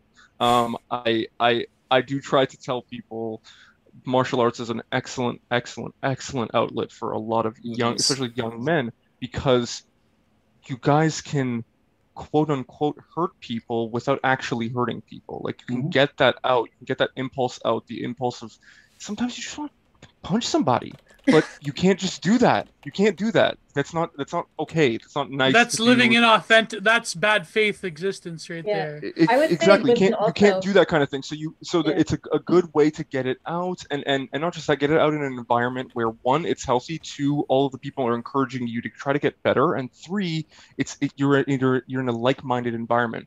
They're they're this is comradeship. You're all you're all sort of suffering together in the extremely difficult workouts, the hurt, the pain, all of that. It comes together to to you know some people kind of are weird and sociopathic and they just like hurting people, but those people kind of get weeded out pretty quickly. And yeah. you'll very you'll very quickly find uh, powerful camaraderie in the people that you're learning from. Whether it's this doesn't matter. Did you whether it's boxing, the, uh... whether it's judo, whether it's jujitsu, whether it doesn't matter what it is. And I used to take jujitsu too, by the way. And we did this yeah. ceremony at the end where everybody would shake each other's hand. So uh, I definitely get what you're talking about. Did you there. ever watch yeah, that even... documentary? Um, what was it called? Fighting in the Age of Loneliness. You know that one? Yeah, that's excellent. It's it's yeah. a beautiful. It's a beautiful. I mean, the guy's piece. a bit of a lib, but like it's. it's yeah, but it, that's okay. That's that's okay. I, I, don't I don't care um, if people have different politics. I think the thing about like the uh, thing about like like like mixed martial arts being a way of temporarily breaking from the mundane the yeah dude it's the, the mundane like mm-hmm. sort of inauthenticity of like hyper capitalist yeah, modernity. Yeah. Exactly. Think think about how even though it's prize fighting, right? Think about how mm-hmm. crazy it is that you can get in a cage and and fight a guy in a way that's like it's super real, dog. Like this is not primal, like, you, yeah. If you get cut if you get cut open, the fight's not over. If yeah. you get if you get rocked, the fight's not over. The fight is over when the ref says that the fight is over. The fight is you may have gotten three concussions by the time he gets to you. Like it, it's it's actually dangerous. It's not just especially if you have that um, one ref. What's his name? Uh... Yeah, Herb Dean.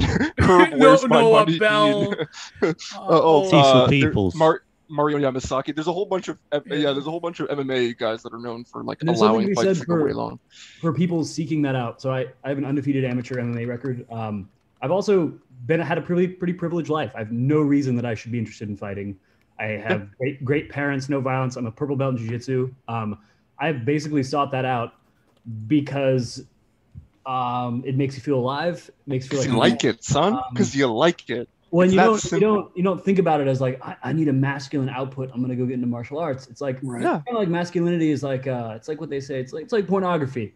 Can't explain it, but I know it when I see it. And it's like exactly. You go, you go, you go do jujitsu, or you go, um, you know, you can go train hard at a CrossFit gym be in any hard training environment. Um, you find like-minded people, and to the extent that you can escape the bugman existence. You know, like my first fight, I got a message on Facebook on a Wednesday that said, "Hey, we had a dropout. Can you make 170 for Saturday night?" And I remember looking at the screen on Facebook. I was in, working on copywriting and being like, "Well, I weighed 178 pounds this morning. The hardest part about this will just be saying yes and pressing enter." And I'm going to be fighting on Saturday, and I actually don't have time to freak out about it. Um, mm-hmm. And that was, you know, I was 21 years old, and like that was that was how I could seek out feeling alive and like I was earning something that was my own, and exactly. testing myself against a stranger who came out with his mm-hmm. entire community. And exactly, you know, far and away greatest night of my life, and I've made a lot more money on other days, and you know, done more meaningful things by society standards elsewhere. But uh, fighting in oh, a and- center on short notice, greatest experience of my life. And Thad, do you know of this uh, gym? By the way, this is the one that I used to go to, and I highly recommend it. Ronin Athletics. No, man, I don't fucking like New York City. Uh... oh, by the way, the the uh, the referee uh, was a uh, Steve Mazzagatti. Now, if you yeah, have Mazzagatti, then you might as well just you. He probably will let you turn into a real death match. Like he could probably Mazza- bring in a folding chair and some thumbtacks and that. Uh, Mazzagatti was the, Mazzagatti was the guy that that had probably the worst stoppage I've ever seen, where the guy literally gets knocked out three times past, before yeah, the fight. Yeah, before the fight ends. Um, I, I, will say this: the, the, comment that I would make on, on what that just said is, bless you. I think the, the reason that you that, that that's the greatest night of your life man. It's because you got the opportunity for one one of the few times that many of us will ever get. You got the opportunity to be a savage son. You got the opportunity mm-hmm. to just go fuck it let's go. I don't care. I'm just going to do this crazy thing that's mm-hmm. very reckless. I probably shouldn't be doing but i'm going to do it anyway. And it gives me the opportunity to attain something that isn't normal in mundane life. You you you are you are it's it's it's it's Bapian in a way. It's you're going you're coming close to the gods, man. You you're you're climbing the mountain. You're going to a place where you probably shouldn't go and doing a thing that you probably shouldn't you do. Should, you, you should victorious. yeah, and, and, you are victorious, and you come out victorious. Even if you lose, it doesn't matter. You face your fear, mm-hmm. right? I think that's the Most, biggest thing. If I, I'm not going to cut you cut you off for yeah. too long, but I totally that that's what I've been. You know, we did mixed martial arts in my last two years in the military, which was great. They're like, "Who wants to volunteer to do that?" yeah, and um, what I loved about it was not only that it's it's savage, but it's also it's a thinking man's sport. Like people don't Fuck realize yeah, when those guys are on the mat, it it's is. not just brutal. You know, you, there's you, breathing, there's there's energy levels, there's you know, you're punching them in the face to get them to put their hand up so you can put them into an armbar.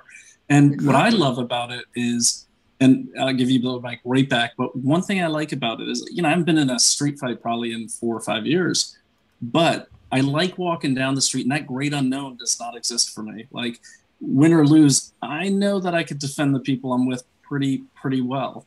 Um, I might lose, but I'm very confident well, the cerebral, in all aspects yeah. of that. Yeah. The cerebral exactly. aspect. I mean, especially nowadays with like a modern fighter has to memorize so many like so many different move sets, so many different combinations you, you have to, counter. You have to be yeah. uh, you have to be proficient in like yeah. Uh, six different extremely different disciplines. Like even like in, even like is in... not wrestling is not boxing is not mm-hmm. kickboxing mm, is not muay thai is not but they all you have to synthesize all of that.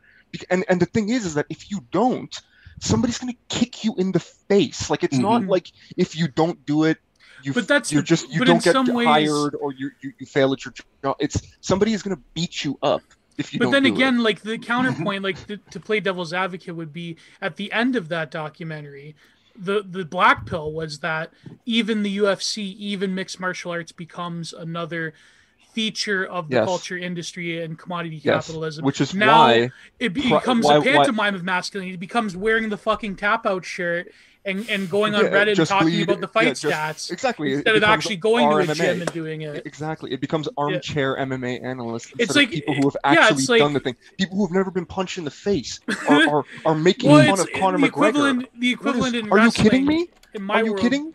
the equivalent, you, you, like being a pro wrestling fan, would be like being a smart mark, say, thinking that, oh well, they're gonna push they're gonna push Kota Ibushi this this year. Don't worry about. It. It's like you know what I mean. It's the same. It's like being a smart mark, but with uh, MMA. Yeah, you, you, it's, it's, it's Reddit literally. It. Yeah, it's being a redditor. It's turning it into a Reddit thing. It's like, but, bro, I mean, no. This... I think that's okay to have the fanboys out there. I mean, I yes, I, I yeah. ran, yes, but, because you, but you, don't want to. You know, but okay, that. but this is this is this is what I would say. This, this and I'll, I'll, I'll end here. This is what I would say is the is the fear. Okay, is the problem is mm-hmm. it. You know how karate is now, where karate is almost like a meme Karate's like we all know what a McDojo is. Everybody has, yeah. understands what that means. Everybody understands. No. There's some some guy who can't really do the thing that he's black belt claiming that he can do is teaching people and this mm-hmm. this is what happens oh, when you shit, don't gatekeep yeah. properly when the thing doesn't become real anymore right is that you right. get mma gyms run by clowns who are just allowing brain damage to happen to young people that's yeah, all they're doing right so it, it, the pro you need people who are legit. That's what I'm talking about. Definitely. Legit practitioners, people who understand what they're doing, people who actually care about the discipline, what it means, what it's about, why you learn. You don't learn to beat people up. You learn to defend yourself. You learn to banish mm-hmm. fear. So that is exactly what you said. When you walk down the street, you're you know we all know anybody who's fought knows it's a cha- it's a it's a dice roll, son. You could go you could go lights out mm-hmm. by accident. You don't even know what happened, right? They could punch you. They could knock you out on a punch they didn't even throw on purpose, right? It just happens. But mm-hmm. you know that you don't have to be afraid. You understand what it is when these things come together. When the mm-hmm. violence happens, you know what to do. You're more That's competent. You're more confident, and therefore that is what masculinity is about. Is about being prepared for the worst, but not acting like a fucking asshole all the time. not, not being a piece of shit and hurting people around you, but being prepared, if necessary, to do what needs to be done. And in a situation of violence, right? You know, I don't want to hurt people, yo. But if you're gonna hurt my family, I'm gonna snap your every limb on your body, mm-hmm. and that's the end of the conversation. I'm not even. I'm not even asking you. It's well, as a certain Italian philosopher said, neither pleasure nor pain should factor into what in doing what needs to be done. So exactly, it's about it's about understanding what how this works and what needs to be done as a result right that that and the confidence that comes with that that's the only reason that i would recommend this particular Absolutely. discipline to, to young men is because it's it's constructive and it, it teaches you what you need to learn and when you guys who have trained and, and fought I, I don't know if you've had this experience but i will never forget the first time i walked down the street and i started seeing circles and angles as i walked by people yeah. that looked you know like oh, yeah. I'm, I'm seeing five different moves like if he does this and it's just this really cool it's kind of like when rain man comes down or like the that's the rain man it's like you're, you're seeing you're playing it out in slow. Motion. That's exactly what it feels like. All of a sudden, you can measure people completely differently. Exactly. What they they're they're no longer a person walking down the street. They're a they're a bundle of physical mechanics that you understand better. Mm-hmm. You know how you know how like oh that guy's got nothing. He's a, he's got a limp. He doesn't even know how to walk properly. Like he can't he he doesn't control his his weight in a way that's efficient. He doesn't actually know how. This is the difference between people who don't know how to fight and people who do. They have the eye, Mm. right? You can t- if you if you like. I would I love to do this. I would go to a bar with my friends to watch MMA, and I would we would just listen to the people around, Mhm. right, and the things that they would say, and it's so revealing the way people's like. You're such a moron. Like you have no idea what you're talking about at all, and you're speaking with such clear, like, like you're so confident. You're talking to like all these people around you, dude. I'm telling you, if he just did, and I'm sitting there like this guy doesn't even understand the minds. He doesn't even understand the brain aspect of this. Never mind the body. Like, you, if you don't understand how how frightening it is to do, like, like when people were confused as to why Conor looked scared when he got cracked the first time by by Dustin Poirier not too long ago. Okay, because Conor McGregor understands in that moment, in the moment where the where the knuckles are hitting him in the jaw, all of a sudden, he, all of the shit that he talked, everything that he's done up to this point, the all of the all of the the the the, the, the fucking watches and the and the boats and the whiskey and the and the shoes and the suits and all of that flashed in front of his eyes, and he realized this kid that is kicking my ass right now, he never got out of the gym, he never stopped and I have been talking all this game. I'm I'm on top of the world. I have nothing but to lose. Like I, I- will I will lose so much in this moment, and no one has ever seen me get knocked out in this cage before. I've never had those. There's never been clips of me huddled on the ground under standing underneath a guy who just knocked me out before. That's never happened. And all of a sudden, those things are all real. His worst nightmare is becoming reality, and the worst part is because he's rocked. There's nothing he can do about it. Of course, he looked afraid. So to hear mm-hmm. people, to, to, to hear people, uh, I get it. It's banter. They're making fun of the guy, but that kind of talk is constant in these situations. And I know full well that these are the type of people that if you slap them too hard, they'll cry. Yeah, well, They're not that's. I gonna- mean, they- it's classic. I mean? All bark, no bite. Like we used to say in in uh, first group, we used to say because we we'd have people in the military that I call them the I'm gonnas. Like I'm gonna go to Ranger school. I'm gonna go to airborne school. And Exactly. They they never go, but we used to say uh, the soldier that beats his chest the loudest has the least to say. Exactly. And the person who's the quietest is the one that you should be the most worried about because he's studying you. He is watching you. Mm-hmm. He knows All the shot callers in the pen were always these the smallest, quietest guys, right? I- exactly man it's it that's that so these they teach it teaches you to be humble it teaches you to understand your target. It teaches you to understand to know your enemy. It teaches you uh, who you are as a person. country way. Mm-hmm. you, you you find out if you're a coward or not. And if you're a coward bro it's okay. Most men are cowards. It's okay to want to run. It's okay to not want to get hit in the face. It takes it takes a certain type of guy to get punched in the face and go yes man i have another? That's weird okay that's not normal Please, That's like sir, pit- may I have one more? Seriously, that's like pit bull Anyway, genetics. It's a um, different we thing. haven't. But well, Yeah, I- we gotta go I'm- to the aesthetics. We gotta go Yeah. to the no, but also other panelists. Yes. We haven't heard from Raw Egg and Alexandria. Oh, in yes. yes, yes.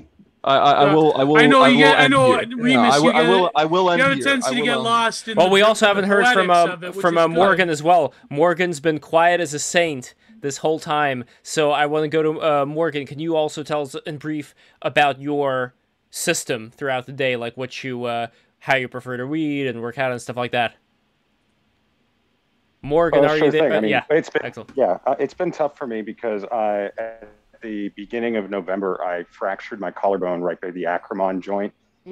So training's been out for a while. Um, but you know, whenever I started to be able to actually do stuff again, it was a lot of like body weight and like light lightweight work stuff. Um, but a lot of the training recently has just been a lot of like overlooked aspects, which I think um, raw egg, if you could even like look into this yourself or not look into it for yourself necessarily, but as something to talk about, is these overlooked aspects of training, like rotational strength, anti-flexion strength, like these aspects of like the core and the trunk that like we talk about a lot, like in sports science and things like that, but aren't talked about in like a sort of meaningful way in fitness. These are foundational to transitory strength that takes on a whole different meaning. Like pushing on, like doing isolateral pushing on a standing, uh, on a standing plane from a cable hits everything so much differently than say like a lying bench press or a dumbbell press or whatever. Um, but as far as like and stuff goes, I'm a, I'm not a very hard to figure out man. I do some type of meat. It's different now that it's Lent, but I do some type of meat, sauteed spinach, uh, onions, tomatoes, and garlic. That's pretty much my day in day out. And then I I have started doing the egg shakes as well but like it, it's honestly my rule of thumb goes if it's made of real food i'll eat it like mm-hmm. if i'm gonna have I, if i'm gonna have like you know for example for fat tuesday i had homemade blueberry cobbler with uh, Edy's ice cream and the reason i chose Edy's is because it's you know i took a look at the ingredients label it's like mm. cream milk eggs you know i thought it was eddie's no, but uh Go on. I, I don't know. I just kind of go with whatever. but, you know, if it's made out of real food and I don't need to whip out my organic chemistry knowledge to read the label and guess what it's made of, then it's like I consider it pretty safe for eating and I have no problem like going on with it in that regard. Um, but you know, like to talk about like some of the aspects of strength that people overlook with you know all of this other stuff i think it is important because it's it's what separates out like you know um, the strength that everybody trains for in the gym versus strength that puts bodily longevity. Or um, you know like like something like yoga i had to learn the hard way was just like being yoga something awesome. like yoga but even stuff like even stuff like isolateral like isolateral like hoisting, like picking up a kettlebell with one hand and pressing it overhead, or holding something overhead and walking with it, doing like a suitcase carry, like all of these ways that you can train your body to stabilize under that.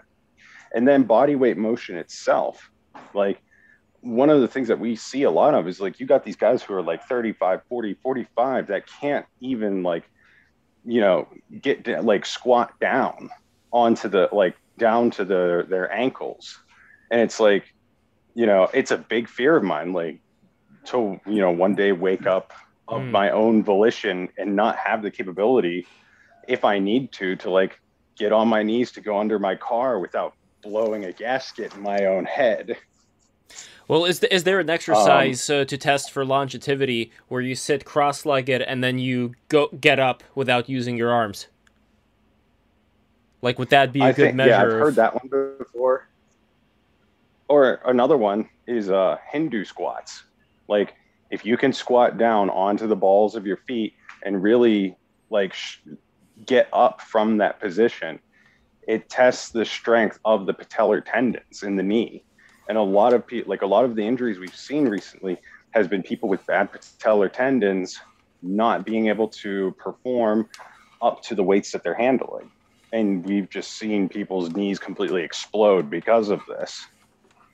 So it's now now weird, when when like, you're doing the Hindu squat, by the way, do you have to make sure that the knees don't go over the legs when you're going down? No, that's that's the whole point. You want your knees to go over your toes. Mm, okay, you can't avoid it of that movement. Yeah, well, yeah. I, I mean, the fulcrum of yeah. that movement to be on the knee, but that's why it's True. body weight only. You never load up on a Hindu on a Hindu squat.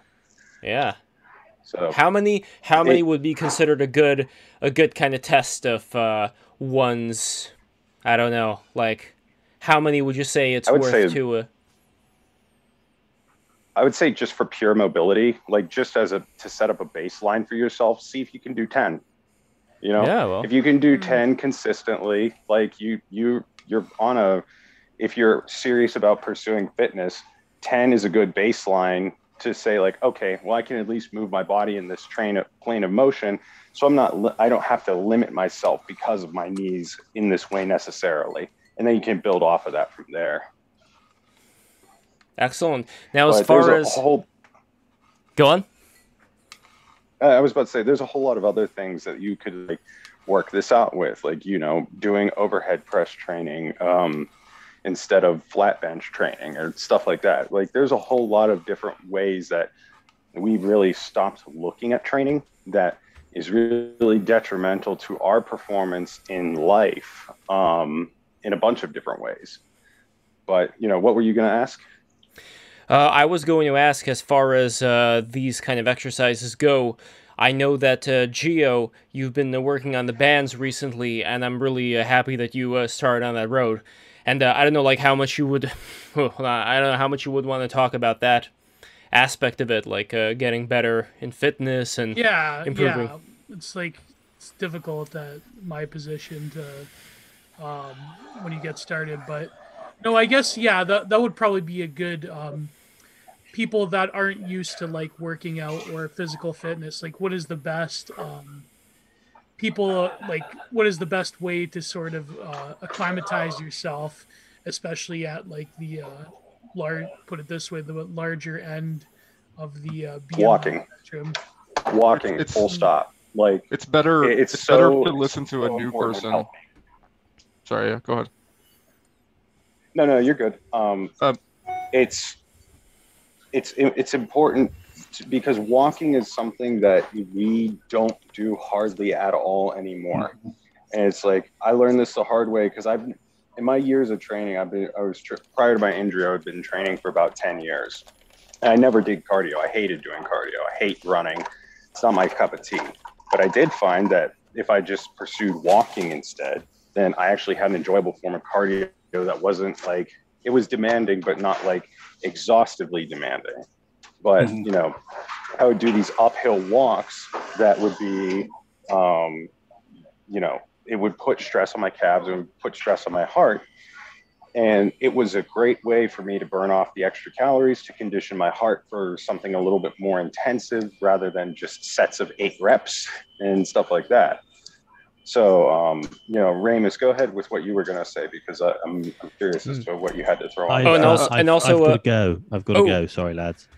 Well, oh, Raw Egg Nationalist, before before you go, I just wanted to number one promote your uh, magazine Thank once you. again. So, guys, please go to uh, Raw Egg Nationalist Twitter right now. Mm-hmm. I am mm-hmm. lo- I am lo- loading it up, and it was just an absolute pleasure to talk to you. And Likewise. I wish you the very best for uh, for for the future of this magazine. And I hope that Thank it you. keeps on growing, Great and we get to have more more of these amazing conversations. Thank so you. here's the magazine over here. And what one more question? Uh, what would you leave people with who are aspiring to get into fitness, to get into even drinking like these raw egg things? Like do you start from seven. I mean i had uh, seven eggs today with the raw half and half and the um and the um well, i'm not going to get into the whole thing right now but what would be your recommendation to people who want to kind of like geo like start getting into a lot of these uh, different things? Walking is definitely one. Would you recommend anything else for people to get started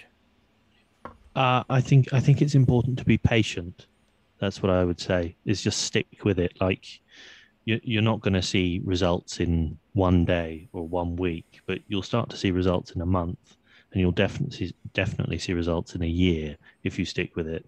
So start small, make small changes to your life, and build incrementally.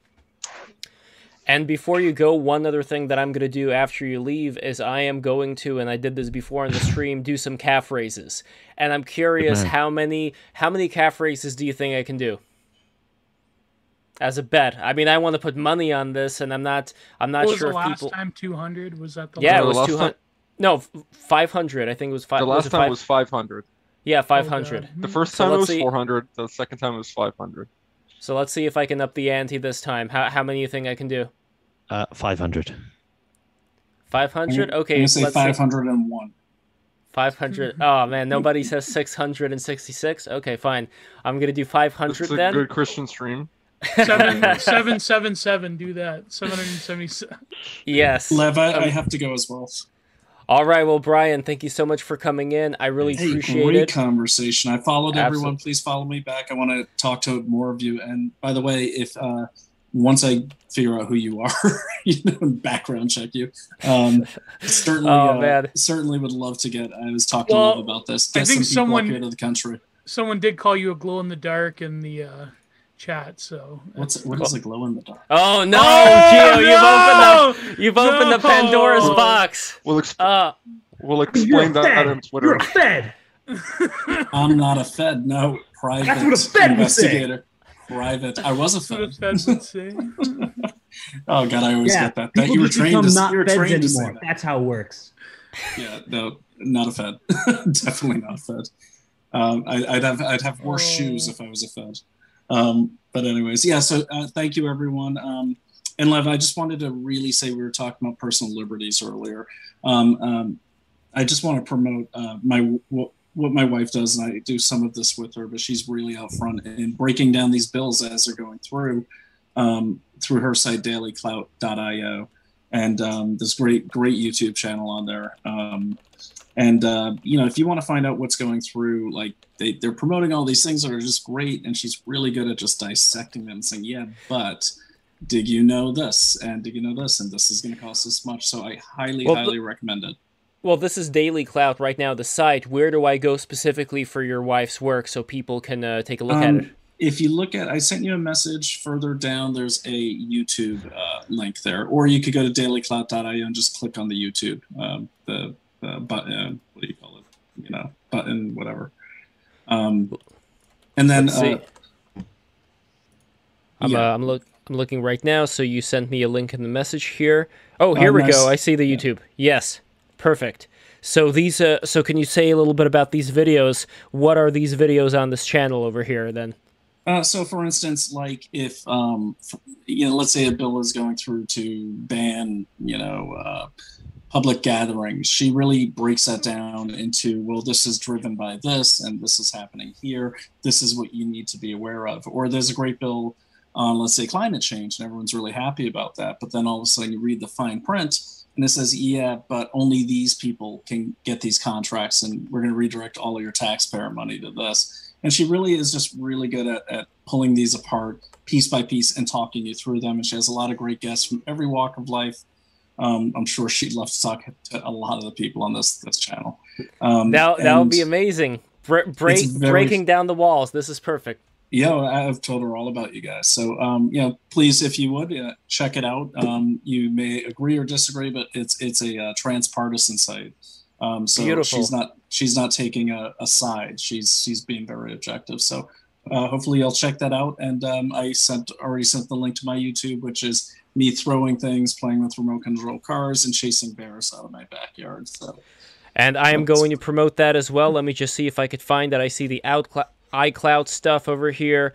Um, Where is your YouTube? I want because I'm not seeing that. YouTube is here think I don't have like a cool. Um... And guys, while while this gap of time is happening, don't forget to subscribe right now. All the people who are watching, look at the wonderful guests that we have here.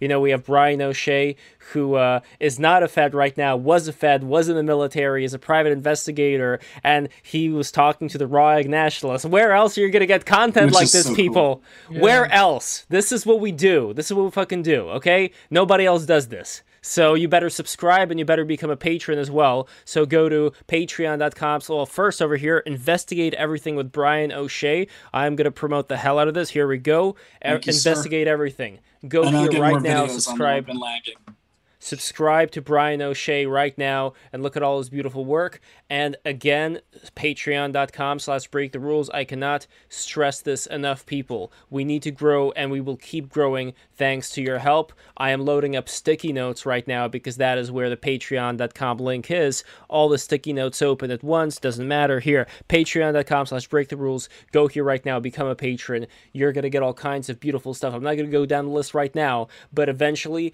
I'm going to formulate the Patreon contest that we're going to have where like people who reach a certain number of referred patrons are going to get a uh, free $50 patronage. Um, I also have a PayPal link now, so it'll be ooh. videos and and go and read my article in IM 1776 and go and buy Raw Egg Nationalist Cookbook. Yes. Please. Go and buy. Yes.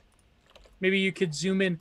Uh, contains within go. her some of the secrets of raw egg nationalism an esoteric movement of self realization that has set the Anon bodybuilder community ablaze. Uh, so there you go. Please go and buy our good friend Raw Egg Nationalist Cookbook. It has a lot of gems in it.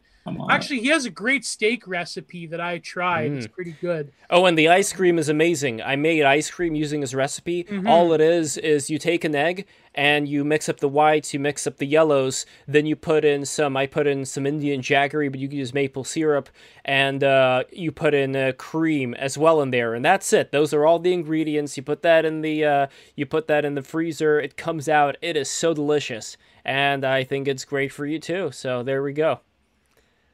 So, guys, I think this is pretty much the end. You know what? I'm not going to do the calf raises tomorrow. I'm going to work on the legs. This is it. This is the end of this stream. I appreciate everybody. Alexandra, follow, Please come follow again, Alexandra, follow Thad, follow everybody. So I am ending the stream right now. Thank you so much. Mwah. Take care. Bye bye, everybody. Bye, subscribe, subscribe, subscribe. Bye bye. Here we go.